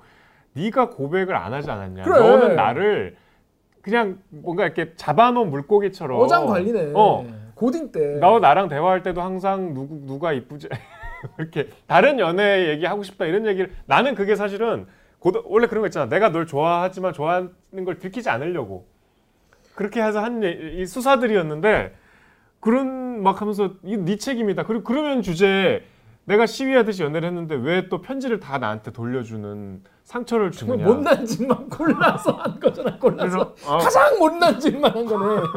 어머나 그럴 수 있구나. 어, 어. 라는 생각을 했었거든요. 그래서 어떻게 됐어? 그래서 그, 그뭐 이미 그때는 이제 또 건너갈 수, 올 수 없는 강을 서로 건넜기 때문에 자 이런 걸 보고 망한 관계라고 하죠. 그치 그래서 뭐 그냥 이제 그 지금도 친한 이성 친구가 있을 수 수- 유지할 수 있었던 사람을 그냥 잃어버렸죠 그때. 아니죠. 안 됐겠지. 둘이 연애 감정이 있었네. 아, 연애 감정은 서로 있었다니까. 그러니까 그러니까 지금 좋은 그런 친구는 안 되네. 몰라 하여튼 그 이, 그걸 겪으면서 아 나는 참 한심한 놈이로구나. 아니 근데 여러분 중고딩 때는 누구나 한심하죠. 누구나 한심하고 또 그게 지금 보면은 아, 그때의 연욱이한테 내가 타임머신을 타고 음. 가서 얘기를 한다면 뭐라고 얘기해주고 싶어? 아 내가 음, 고, 고딩 때의 연욱이 어디로 돌아가요? 내 친구랑 사귀기 전 사기 직전 직전으로 직전 직전으로 돌아가면 늦었을 텐데 아니 아니 더 전으로 가야 돼. 또 더죠. 그러니까 그 여, 여자분이 음. 그 친구에게 음. 마음이 아예 없고 나랑만 잘 되고 있을 때. 그러면 이제 나의 행동이 되게 친절한 게 아니고 나쁘다는 걸 알려줘야지. 너 가타부타 빨리 그렇게 친하게 지내지 말든가 음, 음, 아니면 사랑을 고백하든가 음. 해야지 지금처럼 계속 1년 이상을 가는 건 그걸 어른들은 슈렉이라고 한단다 그건 슈렉이란다. 라고 슈렉. 얘기해주겠죠 어, 어. 그때 몰랐어요 음. 그때 어린 정윤욱이랑 뭐라고 대꾸했을까요? 아니 뭐 쟤랑 뭐 내가 사귀는 것도 아닌데 그냥 친하게 지내면 되는 거 아니에요? 뭐 이렇게 또 또 지금 같이 뭘 한다고 어, 난리야 어, 그 그런 그래서 이제 둘이 싸웠겠죠. 그래서 이 정윤욱의 그 40의 정윤욱과 10, 10, 16세의 18살에. 18세의 정윤욱은 만나면 싸웠을 것 같다는 거예요. 여러분도 그러지 않을까 싶어요. 본인은 이거를 남자랑 했다는 거 아니야 아니 그러니까 이- 그런 건 아니지만 그냥 나는 이제 내가 좋아하는 친구한테 내가 말실수를 전 늘 말실수를 되게 많이 했어요 어렸을 때. 뭐라 그랬어요 중고딩 때 아니 그러니까 뭐 이게 뭐 후레 자식 뭐 그랬어요 아니 아니 넌 그것도 모르냐 뭐 이런 거 있잖아요. 아 근데 그런 말도- 게 되게 상처가 돼 어 그러니까 어. 그러니까 같은 것도 어, 아 이건 이런 거야라고 말하면 되는데 음. 그것도 몰라? 뭐 이, 이, 그 싸가지없게 말하는 같은 말도 들어봐 그러니까 저랑 제일 친한 친구랑 예. 30대 때 같이 여행을 갔어요 남자인데 음. 제일 친해요 음. 근데 나보다 친해? 아니 그러니까 지금은 아니, 안 친해졌어 안 친해 근데 너 친하네. 근데 그 멀어진 계기가 걔는 지금도 모를 거야. 어, 어. 30대 때 둘이 제주도 여행을 갔는데 어. 그 친구는 이제 그때 박사 과정을 네, 이제 네. 준비하고 어, 있었어요. 어, 어, 어. 근데 저도 이제 책도 좋아하고 뭔가 네, 그래도 네. 철학에 관심도 있고 하니까 그 친구야 옛날에 그 데리다가 죽어 돌아가셨잖아. 그 친구야. 어. 그놈이 이제 아까 그 김 기자가 얘기했던 그 돈 버는 친구에 대한 약간 음. 콤플렉스가 있었을 어, 수도 어, 있어. 어, 어. 난 모르겠어. 어. 근데 제주도에서 둘이 이제 여행 가서 술 먹다가 무슨 얘기를 해서 이제 그 당시에 문예 비평가 중에 음. 우리 발터 벤야민이라는 몰라. 얘기 있잖아요. 이런 걸 내가 봤어 어땠는데 갑자기 탁 가- 한심하다는 표정으로 야 그 작가에 대해서 얘기하려면 책을 읽고 말해 음. 라고 하더라고 음, 음. 그 너무 진짜 짜증나고 자존심 상하고 여행 가서 나- 여행 가서, 가서. 여행 지어서 분위기 좋은데 어 어. 근데 걔는 그냥 지나가는 말로 한 건데 어 그게 나는 그 뒤로도 내가 그거에 기분 나빴다는 얘기 한 번도 안 했어요 음, 음. 그 친구는 이 방송도 안 볼 테니까 모를 음, 거야. 음, 근데 지금도 약 생생하게 기억나. 음, 음, 음, 음. 그냥 그렇게 지나가는 말이었는데. 음. 그런 걸 중고딩 때 저는 이제 밥 먹듯이 했으니까. 그럴 수 있어. 그 어. 기분 나빠. 근데 그런 것 때문에 삐지면 일단 계속 물어봤어요. 근데 그 친구는 또 다 풀리면 또 좋은 얘기를 해줘. 네가 이렇게 말하면 좋은 되게. 되게 무례한 거고 이렇게 안 되고. 아, 그래서 그렇구나. 그래서 그때는 막 되게 조심하고 그러면서 이제 전 이제 그때 이후로 좀 이렇게 많이 이렇게 다듬어졌달까? 좀 그래서 지금 유튜브를 하고 있죠. 그분은 지금 뭐 하세요? 아 그분이 어, 그분이야. 어, 어, 아, 제일 친한 친구. 아, 어. 그래서 나 저 스승 같은 친구죠. 음. 아무튼 그래서 그, 그 누구나 망한 관계가 있잖아요. 음. 저는 최은영 작가가 망한 관계, 그 망한 관계의 회복, 음. 망한 관계의 회복은 둘이 아니라 제3자가 또 도와주기도 하고 음, 음, 어, 관계가 회복이 안 되기도 하고. 그러니까 영주 한지와 영주는 망한 관계가 그냥 망해버린 거야. 그냥 끝난 얘기예요. 그리고 어떤 작품에서는 제3자가 이걸 도와주기도 음. 하고 어떤 작품에서는 충격적인 사건을 겪고 본인의 어떤 환상 그냥 병실에 누워서 자기가 그냥 스스로 치유하는 이야기이기도 음. 하고. 어떤 어떤 관계가 위로받고 제3자 완전 생뚱맞은 사람을 인해서 그렇게 굴러가는 그런 이야기들을 정말 재밌게 어떻게 짧은 잔 단편으로 이렇게 밀도 있게 쓸 수 있는 게 난 너무 놀랐어요. 음. 망한 관계를 들여다보는 것도 굉장히 큰 공부니까. 제가 예전에 게- 여러분 혹시 아시는 분 모르겠지만 옛날에 굉장히 유행했던 그 블로그가 있는 게 뭐냐면 망게팅 썰 모음 블로그가 있어요. 예. 망한 소개팅? 어, 마, 망게팅. 소개팅에서 망, 망하면 이런 미친 새끼가 나왔다. 그런 이야기만 모으는 그 이름 뭐였다? 고구마의 뭐 누구였나? 하여튼 있었어요. 유명한 되게 재밌어. 근데 거기는 다 망하고 끝나지. 그 이제 약간 공부 삼아 읽겠네. 공부 삼아 읽게 되죠. 한문철 TV 보는 거랑 비슷한 거예요. 아 이렇게 하면 사고가 나는구나. 블랙박스 보는 그런 기분인 거지. 어, 소개팅 사고. 소개팅 사고 음. 그런 보는 건데 쇼코의 미소는 그거를 되게 그, 그 안에 나의 우월감과 막, 어, 나는 괜찮다는 안도감과 이런 못난 모습들을 다 되게 솔직하게 그려냈기 때문에 그러니까 우월감을 느끼는 내가 얼마나 못나는지 어, 얼마나 알게 되지. 그러니까 알게 되는 응. 그런 부분에서 저는 굉장히 솔직하고 좋은 소설이다. 문학의 역할이구나 음. 그런 생각이 들어서 저는 굉장히 좋게 봤습니다. 나 빨리 김 기자한테 빨리 추천하게 해줘요. 아 그래 다 오, 추천. 이게 왜 내가 그러냐면 여기 보면은 먼 곳에서 온 노래라는 작품인데 이 내용은 거의 뭐 없다시피 간단해요. 그 저 이제 02학번 여성인데 음. 그러니까 이제 작가랑 비슷하지. 작가랑 같은 나이인데 대학교 졸업하고 이제 뭐 수- 교수가 됐나 봐. 음. 하여튼 근데 어, 노래패였어 학교 다닐 때. 음, 대표적인 운동권 동아리잖아요. 음, 뭐 장상곤매 이런 거 부르는. 거, 기서 만난 98학번 언니, 음. 아주 친한 언니가 오케이 도스토옙스키 공부를 하러 러시아로 유학을 갔어요. 오케이 그러 오케이 오케이. 둘이 너무 친해. 오케이 오케이 오케이 오케이. 그래서 그 언니를 보러 가. 오케이 오케이. 오케이. 그래갖고 그 언니와 이제 막 그 뭐 모스코바 시내 음. 아니 상페테르부르크로 막 음. 걸어 다니면서 이제 막 옛날 얘기도 하고 음. 뭐 추억에 잠기기도 하고 음. 뭐너 괜찮니 이제 뭐 하는데 알고 봤더니 그 언니는 몇 년 뒤에 죽었어. 그러니까? 이제 그 언니를 회상하러 간 거야. 귀신이랑 귀신이 아니고 그냥 이제 회상이었어. 아, 그게 아. 중간에 나와요. 아. 근데 이제 내, 제가 왜 갖고 왔냐면 이제 이 언니를 알게 된 장면이 나오는데 이제 공이학번 새내기가 음. 그 노래패에 들어갔는데 그 축제 때 homecoming 이런 거 하잖아. 음. 졸업한 선배들 음. 막 어. 오고 OB OB. 80년대 90년대 학번 선배들이 온 거야. 어. 노래패가 이제 공이학번이니까 이때는 운동권 색깔이 막 빠지기 시작할 그죠 때잖아. 그죠. 근데 장사 이제 장사 잘안 안될 때. 완전히 운동권 골수 운동권들 집합소였을 때의 선배들이 와서 이제 막. 개탄하는 장면이 있어요. 어, 아, 옛날 옛날에는 말이야 이런 거. 어, 라떼 여기 소스. 8 89학번인가 89학 86학번 이제 야, 선배가 86이면 전대협 일기네요. 86학번 선배가 이래 그러니까 수- 이제 뒤풀이 자리인데 에미넴이 나오고 있어 음. 스피커에서 음, 음. 누가.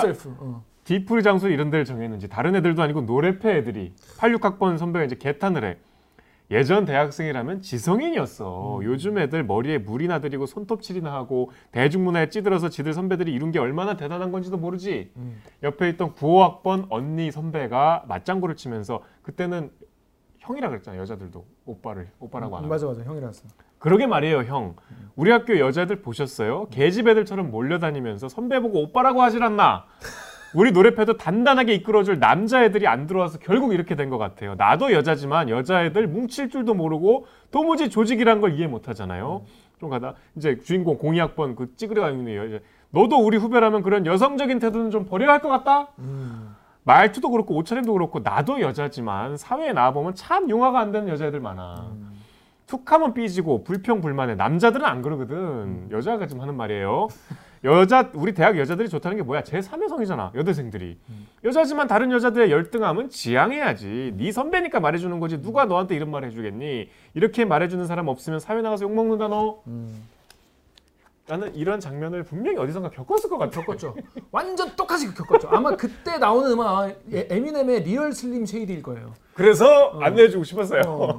우리 저 대학교 때 그런 얘기했어요. 진짜로 세상엔 세 가지 성이 있다. 음. 남자, 여자, 고대 여자. 이이저 최영현 작가 고대 국문가 나왔어. 그, 그 고대 국가 그 나랑 술 먹을 아마 나랑 술 먹을 수 있어. 그러면 최영 작가님 저랑 술 먹었을 수 왜냐면 그때 워- 워낙 그런 교류 활발했기 때문에 제가 또 과대 배워가지고 술 엄청 많이 먹으러 다녔거든요. 근데 그때 맨날 남자 여자 고대 여자 세 가지 성이 있다면서 무슨 뭐 우린 달라야 돼. 아 우린 달라. 우리는 뭐, 뭐 남자나 마찬가지야. 뭐 당연히 형형부로 딱 우리 때 얘기구먼. 근데 여기는 이제 말씀드렸지만 8696학번인데 00번이신데 이랬어요? 그렇죠 왜냐면 아니 내가 그랬던 게 아니라 우리- 본인이 여기에 좀 더 가까웠던 거 아니에요? 아니 아니 아니 아니 아, 아니 아니죠 아니죠 저는 이제 위에 9 93 93 92 91 학번 선배를 와가지고 막 93년 막, 막 선배를 와가지고 막 술 먹고 그래서 그 러시아로 유학 간 언니랑 왜 친하냐면 이 자리에서 들고 일어난 거야. 막, 음. 부끄럽지도 않냐고. 어. 이 신입생한테 뭔 소리냐고. 니들이 민주주의를 아냐고. 니들이 바로 독재자다. 어. 일갈을 하고 이제 음. 이 언니가 거기에 한 발 더 나가서 노래패 운동권 색을 싹 빼는 역할을 하- 했던 거예요. 그럼 무슨 노래 불러? 노래패는 민중가요 부르는데? 아니 뭐 이제 뭐 Real Slim Shady 불러? 그러니까 나는 그저 노래가 좋아서 왔는데 라는 공이 학번과 음, 노래로 세상을 바꾸자 하는 잘못 알고 왔구만. 890년대 학번 사이에서 이제 중재자 역할을 해줬던 저는 거기서 이제 노래 이제 노래로 세상을 바꾸자는 쪽이었죠. 날아라 장산곶매, 뭐 청년시대 뭐 이런 거 부르면서 지- 지냈는데 아, 저는 노- 노래팬 아니었어요. 저는 노래 못해가지고 아무튼 노래팬이라는 것 자체가 이제 말이 옛날에 뭐 조과 청춘 뭐 그럴 때나 쓴 얘기고 지금은 뭐 많이 달라졌겠죠. 당연히 없어졌겠죠. 근데 그 뭐 무슨 내용인지 궁금하네요. 그러니까 이 작가의 눈에 비친 그. 남성 억압적인 아니 여성 억압 남성에 찌들어 있는 수컷 문화에 찌들어 있는 대학교의 교, 그 당시의 풍경을 음, 아주 신랄하게 고발한 음, 자기 얘기 같아요. 음, 음, 뭐 그렇겠네요. 어. 그렇습니다. 아무튼 뭐 저도 뭐 그, 그런 시대에 대, 대학을 다녔기 때문에 지금 생각하면 신기하지 뭐. 그리고 생각하면 그때 뭐 22살, 23살 이런 애들이 그러니까 제가 읽으면서 여기에 공공학번 김기하 기자가 갑자기 그러니까 여기 이제 그 선, 막 선- 대들거든. 너 임마 선배한테 무슨 말버릇이야 이랬을 것 같아. 에이. 그래서 너무 그 장면이 저는 떠올랐어. 늘 후배들 편이었어요. 그래가지고 선배들이 별로 안 좋아했어. 최은영 작가는 20, 30대 젊은 독자들한테 되게 인기가 많은 것 같아요. 음, 아주 좋다는 사람을 주- 그러니까 책을 잘 안 읽는 친구들도 어, 쇼코의 미소는 봤어요. 라고 하더라고요. 그래서 왜 그럴까 하고 저는 책을 읽었어요. 음. 왜 그런지도 아주 뭐 명확하게는 모르겠으나 아까 김 기자 얘기 들으면서 그런 꿈에 관한 어떤 누추함을 아주 공감을 사게 얘기해서 그런가 음. 싶기도 하고 꿈에 대한 누추함과 그 안에서 나의 어떤 못난 모습, 나의 음. 비루한 모습을 음. 가감없이 써주는 데서 약간 아 나만 이런 게 아닌구나 아니구나라는 음. 그런 위로도 좀 받을 수 있을 것 같고 그런 모습에서 내가 어떻게 대처하는 게 그나마 다른 사람들을 덜 다른 사람들에게 이제 무해하면서 어, 나의 꿈을 만들어갈 수 있는가에 대한 고민도 같이 들어있기 때문에 두 번째 소설집 이름이 내게 무해한 사람인데 아 그래요? 알고 얘기한 거예요? 아 몰랐어. 아 그래? 아 그래요? 음. 내게 무해한 사람. 아무튼 뭐 그런 느낌이어가지고 저는 되게 지금 젊은 분들 읽으면 저, 좋을 것 같아요. 근데 저는 약간 스타일이 이런 스타일이 아니고 여기서 이제 다 박차고 나가자. 음. 우리가 좀 그렇죠. 어, 그러니까 그런 타입이어가지고 또또 또 힘낼 때는 또 힘내는 또 그런 걸 또 읽어야 되긴 하지만 아무튼 나의 나의 어떤 누추함을 글로서 약간 좀 객관화시키면서 볼 수 있는 그런 계기라서 또, 또 좋았을 것 같아요. 최근에 그 장편이 참 밝은 밤이라고 좋은 평가를 받고 음, 있는데 밝은 내용입니까? 아니요. 아 밤이니까 또 어두운 내용. 자 그렇습니다. 하여튼 쇼코의 미소 여러분들 나온 지 오래된 책이지만은 16년에 나왔는데도 전 지금 읽었는데 굉장히 트렌디하다고 느꼈고 네. 되게 재밌게 봤습니다. 아주 주변에 읽은 분들이 어. 많은 많이 좀꼭 읽어보시고 아마 그 저희와 생각이 다르다. 저 새끼는 정말을 저다 알도 못하면서 저렇게 떠들어서 한노 이런 분들 계시겠죠? 그런 분들을 어, 댓글로 자기 감상을 또, 말좀 해주세요. 어, 써주시면 감사하겠습니다. 자 우리가 다음에 다룰 소설은 어떤 겁니까? 다음에도 이제 여성 작가 배수아 작가 들어보셨어요? 아니요 홍수아 아니고 배수 홍산 연예인이잖아요. 네. 배수아 작가의 에세이스트의 책상 다음 주는 김 기자에게 불행하지만 장편. 아, 아니 뭐 어, 불행 아닙니다. 배수아의 에세이스트의 책상. 에세이를 쓰는 사람의 책상이라는 거죠. 아닌가요? 뭐 그렇죠. 그렇죠. 읽어 읽- 읽었나요? 어, 읽었어요. 어때 어, 어땠어요? 그러니까 그냥 좋다 나쁘다. 아니 나 좋아, 나쁘다 좋아, 좋아? 재밌어. 오 그렇구나. 여러분 다음 주까지 박수아 작가의 배수아. 아, 배수아 배 죄송합니다. 지금 죄송합니다. 죄송합니다. 배수아 작가의 에세이스트의 책상 읽어오시면 되겠습니다. 자 그러면 저희는 다음 주에 또 책 가지고 인사드리겠습니다. 책 봐, 책 봐, 책 좀 봐 안녕.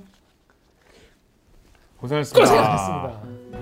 이제 쇼코라는 일본 친구가 그 한일 문화 교류의 일환으로 소유라는 아이의 집에 잠깐 머무르게 되는데요. 일주일 정도 머무르게 되는데 그 과정에서 소유의 할아버지와 엄마가 쇼코를 굉장히 반겨주고 행복해 하세요. 되게 무뚝뚝하고 재미도 없는 사람인데 쇼코에겐 저렇게 말을 많이 하시냐고 좀 놀라기도 해요. 할아버지에 대해서도 엄마에 대해서도 내가 안다고 생각했는데 그게 어쩌면 그냥 그분들의 일부분이었겠다라는 생각을 처음으로 하게 돼요. 당연하다고 생각했던 삶이라는 것이 사실은 당연하지 않다는 것을 할아버지의 병과 죽음을 통해서 알게 되고요. 음, 그래서 아, 삶이 당연하지 않고 유한하다라는 사실을 알게 되면서 그렇다면 내가 이렇게 잠깐 주어지는 삶 속에서 어떻게 살아야 될까를 다시 생각하게 돼요. 걔가 되게 묘하게 웃어요. 소유의 입장에서 생각했을 때는. 근데 처음에는 그게 되게 예의 바른 미소다. 예의 바른 미소고, 그리고 되게 어른스러워 보인다. 걔가 그렇게 웃을 때마다라고 생각을 하게 돼요. 그리고 또 시간이 조금 지나서 대학생이 돼서 쇼코를 만나러 일본에 가는데 쇼코의 미소를 보면서 아, 저 아이가 굉장히 나약하고 병들었구나 라면서 그 모습을 보면 또 우월감도 느끼게 되고 소유가 그렇게 마음이 좀 변해요. 그러다 나중에 그 작품의 말미에 가면 음, 쇼코의 웃음을 보면서 정말 나는 얘가 어떤 애인지 모르겠다라는 느낌을 또 받게 돼요. 그 쇼코가 그때 지었던 미소가 다 달랐다고는 생각하지 않아요. 그런데 소유라는 인물이 시간이 지남에 따라서 변화하잖아요. 그래서 쇼- 소유의 시각이 달라지기 때문에 그 미소가 다 다르게 보였던 것이고 그 시선을 서술함으로써 독자들은 아 소유가 이렇게 변화하고 있구나라는 걸 좀 알 수 있는 그런 그런 설정이 아니었나 싶습니다. 우리는 가까운 게 더 잘 보인다고 생각하지만 사실 가까이 있는 것일수록 눈에 들어오지가 않고 잘 보이지가 않는 것 같아요. 그리고 사람도 익숙한 사람일수록 조금 더 새로운 걸 발견하기가 어렵고 조금 더 알아내기 어려운 기분이 드는 것 같아요. 오히려 여행 다니면서 우연히 만난 며칠 그냥 같이 여행하는 그런 낯선 사람들? 그런 사람들이랑 더 많은 이야기를 할 수도 있고 또 저에 대해서 발견할 수도 있고 좀 그런 계기가 저한테는 좀 많이 있었던 것 같아요. 영어가 어, 첫 번째 말이 아닌 친구들이랑 이야기를 했을 때 네, 굉장히 그 신기한 느낌을 받았던 게 조금 말이 더 순수한 말이라는 느낌이 들었어요. 그러니까 우리가 점점 아이에서 어른이 되면서 말이 오염된다라는 느낌을 저는 많이 들어요. 약간 빙빙 돌려서 말하기도 하고, 약간 연막을 치기도 하고, 약간 거짓말을 하기도 하고 하면서 말이 조금씩 오염이 되는 것 같은데, 내가 능숙하지 않은 외국어로 말할 때 어린이처럼 말하게 되는 거예요. 그러니까 동사를 되게 단순한 동사를 쓰게 되고 좀 꾸미지 않게 말하게 되고 그런 의사소통 과정에서 오히려 좀 순수하게 이야기를 할 수 있는 기회가 열린다고 저는 생각을 했고요. 자기가 원래 가지고 있는 약함이라든지 결함 같은 것도 수용할 수 있고 그리고 자기가 가진 감정이나 생각 같은 것들을 제대로 느끼고 이해하고 받아들이는 것 그런 것이 인간으로서 나아지는 일이라고 생각했습니다. 내가 나 자신을 더 알아가는 네, 네. 다른 사람도 알아가는 네. 저 자신을 이해하고 그리고 내가 어떤 모습이라고 하더라도 내가 실패했다고 하더라도 내가 약하다고 하더라도 내가 원하지 않는 어떤 모습이라고 하더라도 나를 수용하고 괜찮다고 생각하는 것 그것이 제가 생각하는 나아짐이라고 어, 저는 말할 수 있을 것 같습니다. 그러니까 우리는 사회 사회에 관한 뭐 소설 이렇게 개인의 내면에 대한 소설 이렇게 나눠서 생각하곤 하는데 저는 그건 절대 나눠지지 않는 거라고 생각하고 인간의 내면이라는 것은 정말 사회 구조 속에서 또 구성되는 거라고 개인적으로 생각하고 있어요. 한국군이 민간인 학살했다고 해서 국가의 위신을 실추시키지 말아라라는 전단지를 제가 받았어요. 받고 생각했던 건, 음, 우리가 잘못한 걸 잘못했다고 말하는 것이 우리의 명예를 실추시킨다고 생각하는 사람들이 있구나라는 생각을 했어요. 사건이 지난 지 얼마 지나지 않았음에도 불구하고 사람들이 계속해서 피곤하다라고 말하고 있었어요. 그러니까 그 희생자 가족들, 그 유족들에게 계속해서 너희가 계속해서 호소하는 게 너무 피곤하고 이제 그만하라고 지난 일이라고 이야기를 이미 하고 있었어요. 미안하다고 말하는 게 그렇게 너를 너의 명예를 훼손시키는 것도 아니고 어, 어떤 너를 되게 나쁜 사람으로 만드는 게 아니야. 그냥 하지만 인정해야지 그게 사람이니까 라는 좀 생각을 하면서 글을 썼던 것 같습니다. 저라는 개인은 굉장히 소심하고 또, 음, 저의 프라이버시를 다른 사람들과 나누고 싶어 하지 않는 사람이에요. 많은 사람들과 저의 개인적인 영역이 중요하고. 근데 작가 최은영은 다 보여줘야 된다고 생각해요. 그런데 작품 활동을 시작했을 때는 인간으로서의 저 자신이 더 컸던 것 같아요. 그런데 어, 작가 활동을 하고 시간이 좀 지나다 보니까 작가로서의 저 자신이 조금 더 커져서 인간 최은영에게 너는 부끄럽고 수치스럽더라도 말을 해야 돼. 그게 더 정직한 거고 작가로서 그것이 나아가야 될 방향이야. 라고 좀 이젠 조금 더 커져서 저를 격려하고 좀, 좀 그렇게 하도록 하는 그런 상황인 것 같습니다.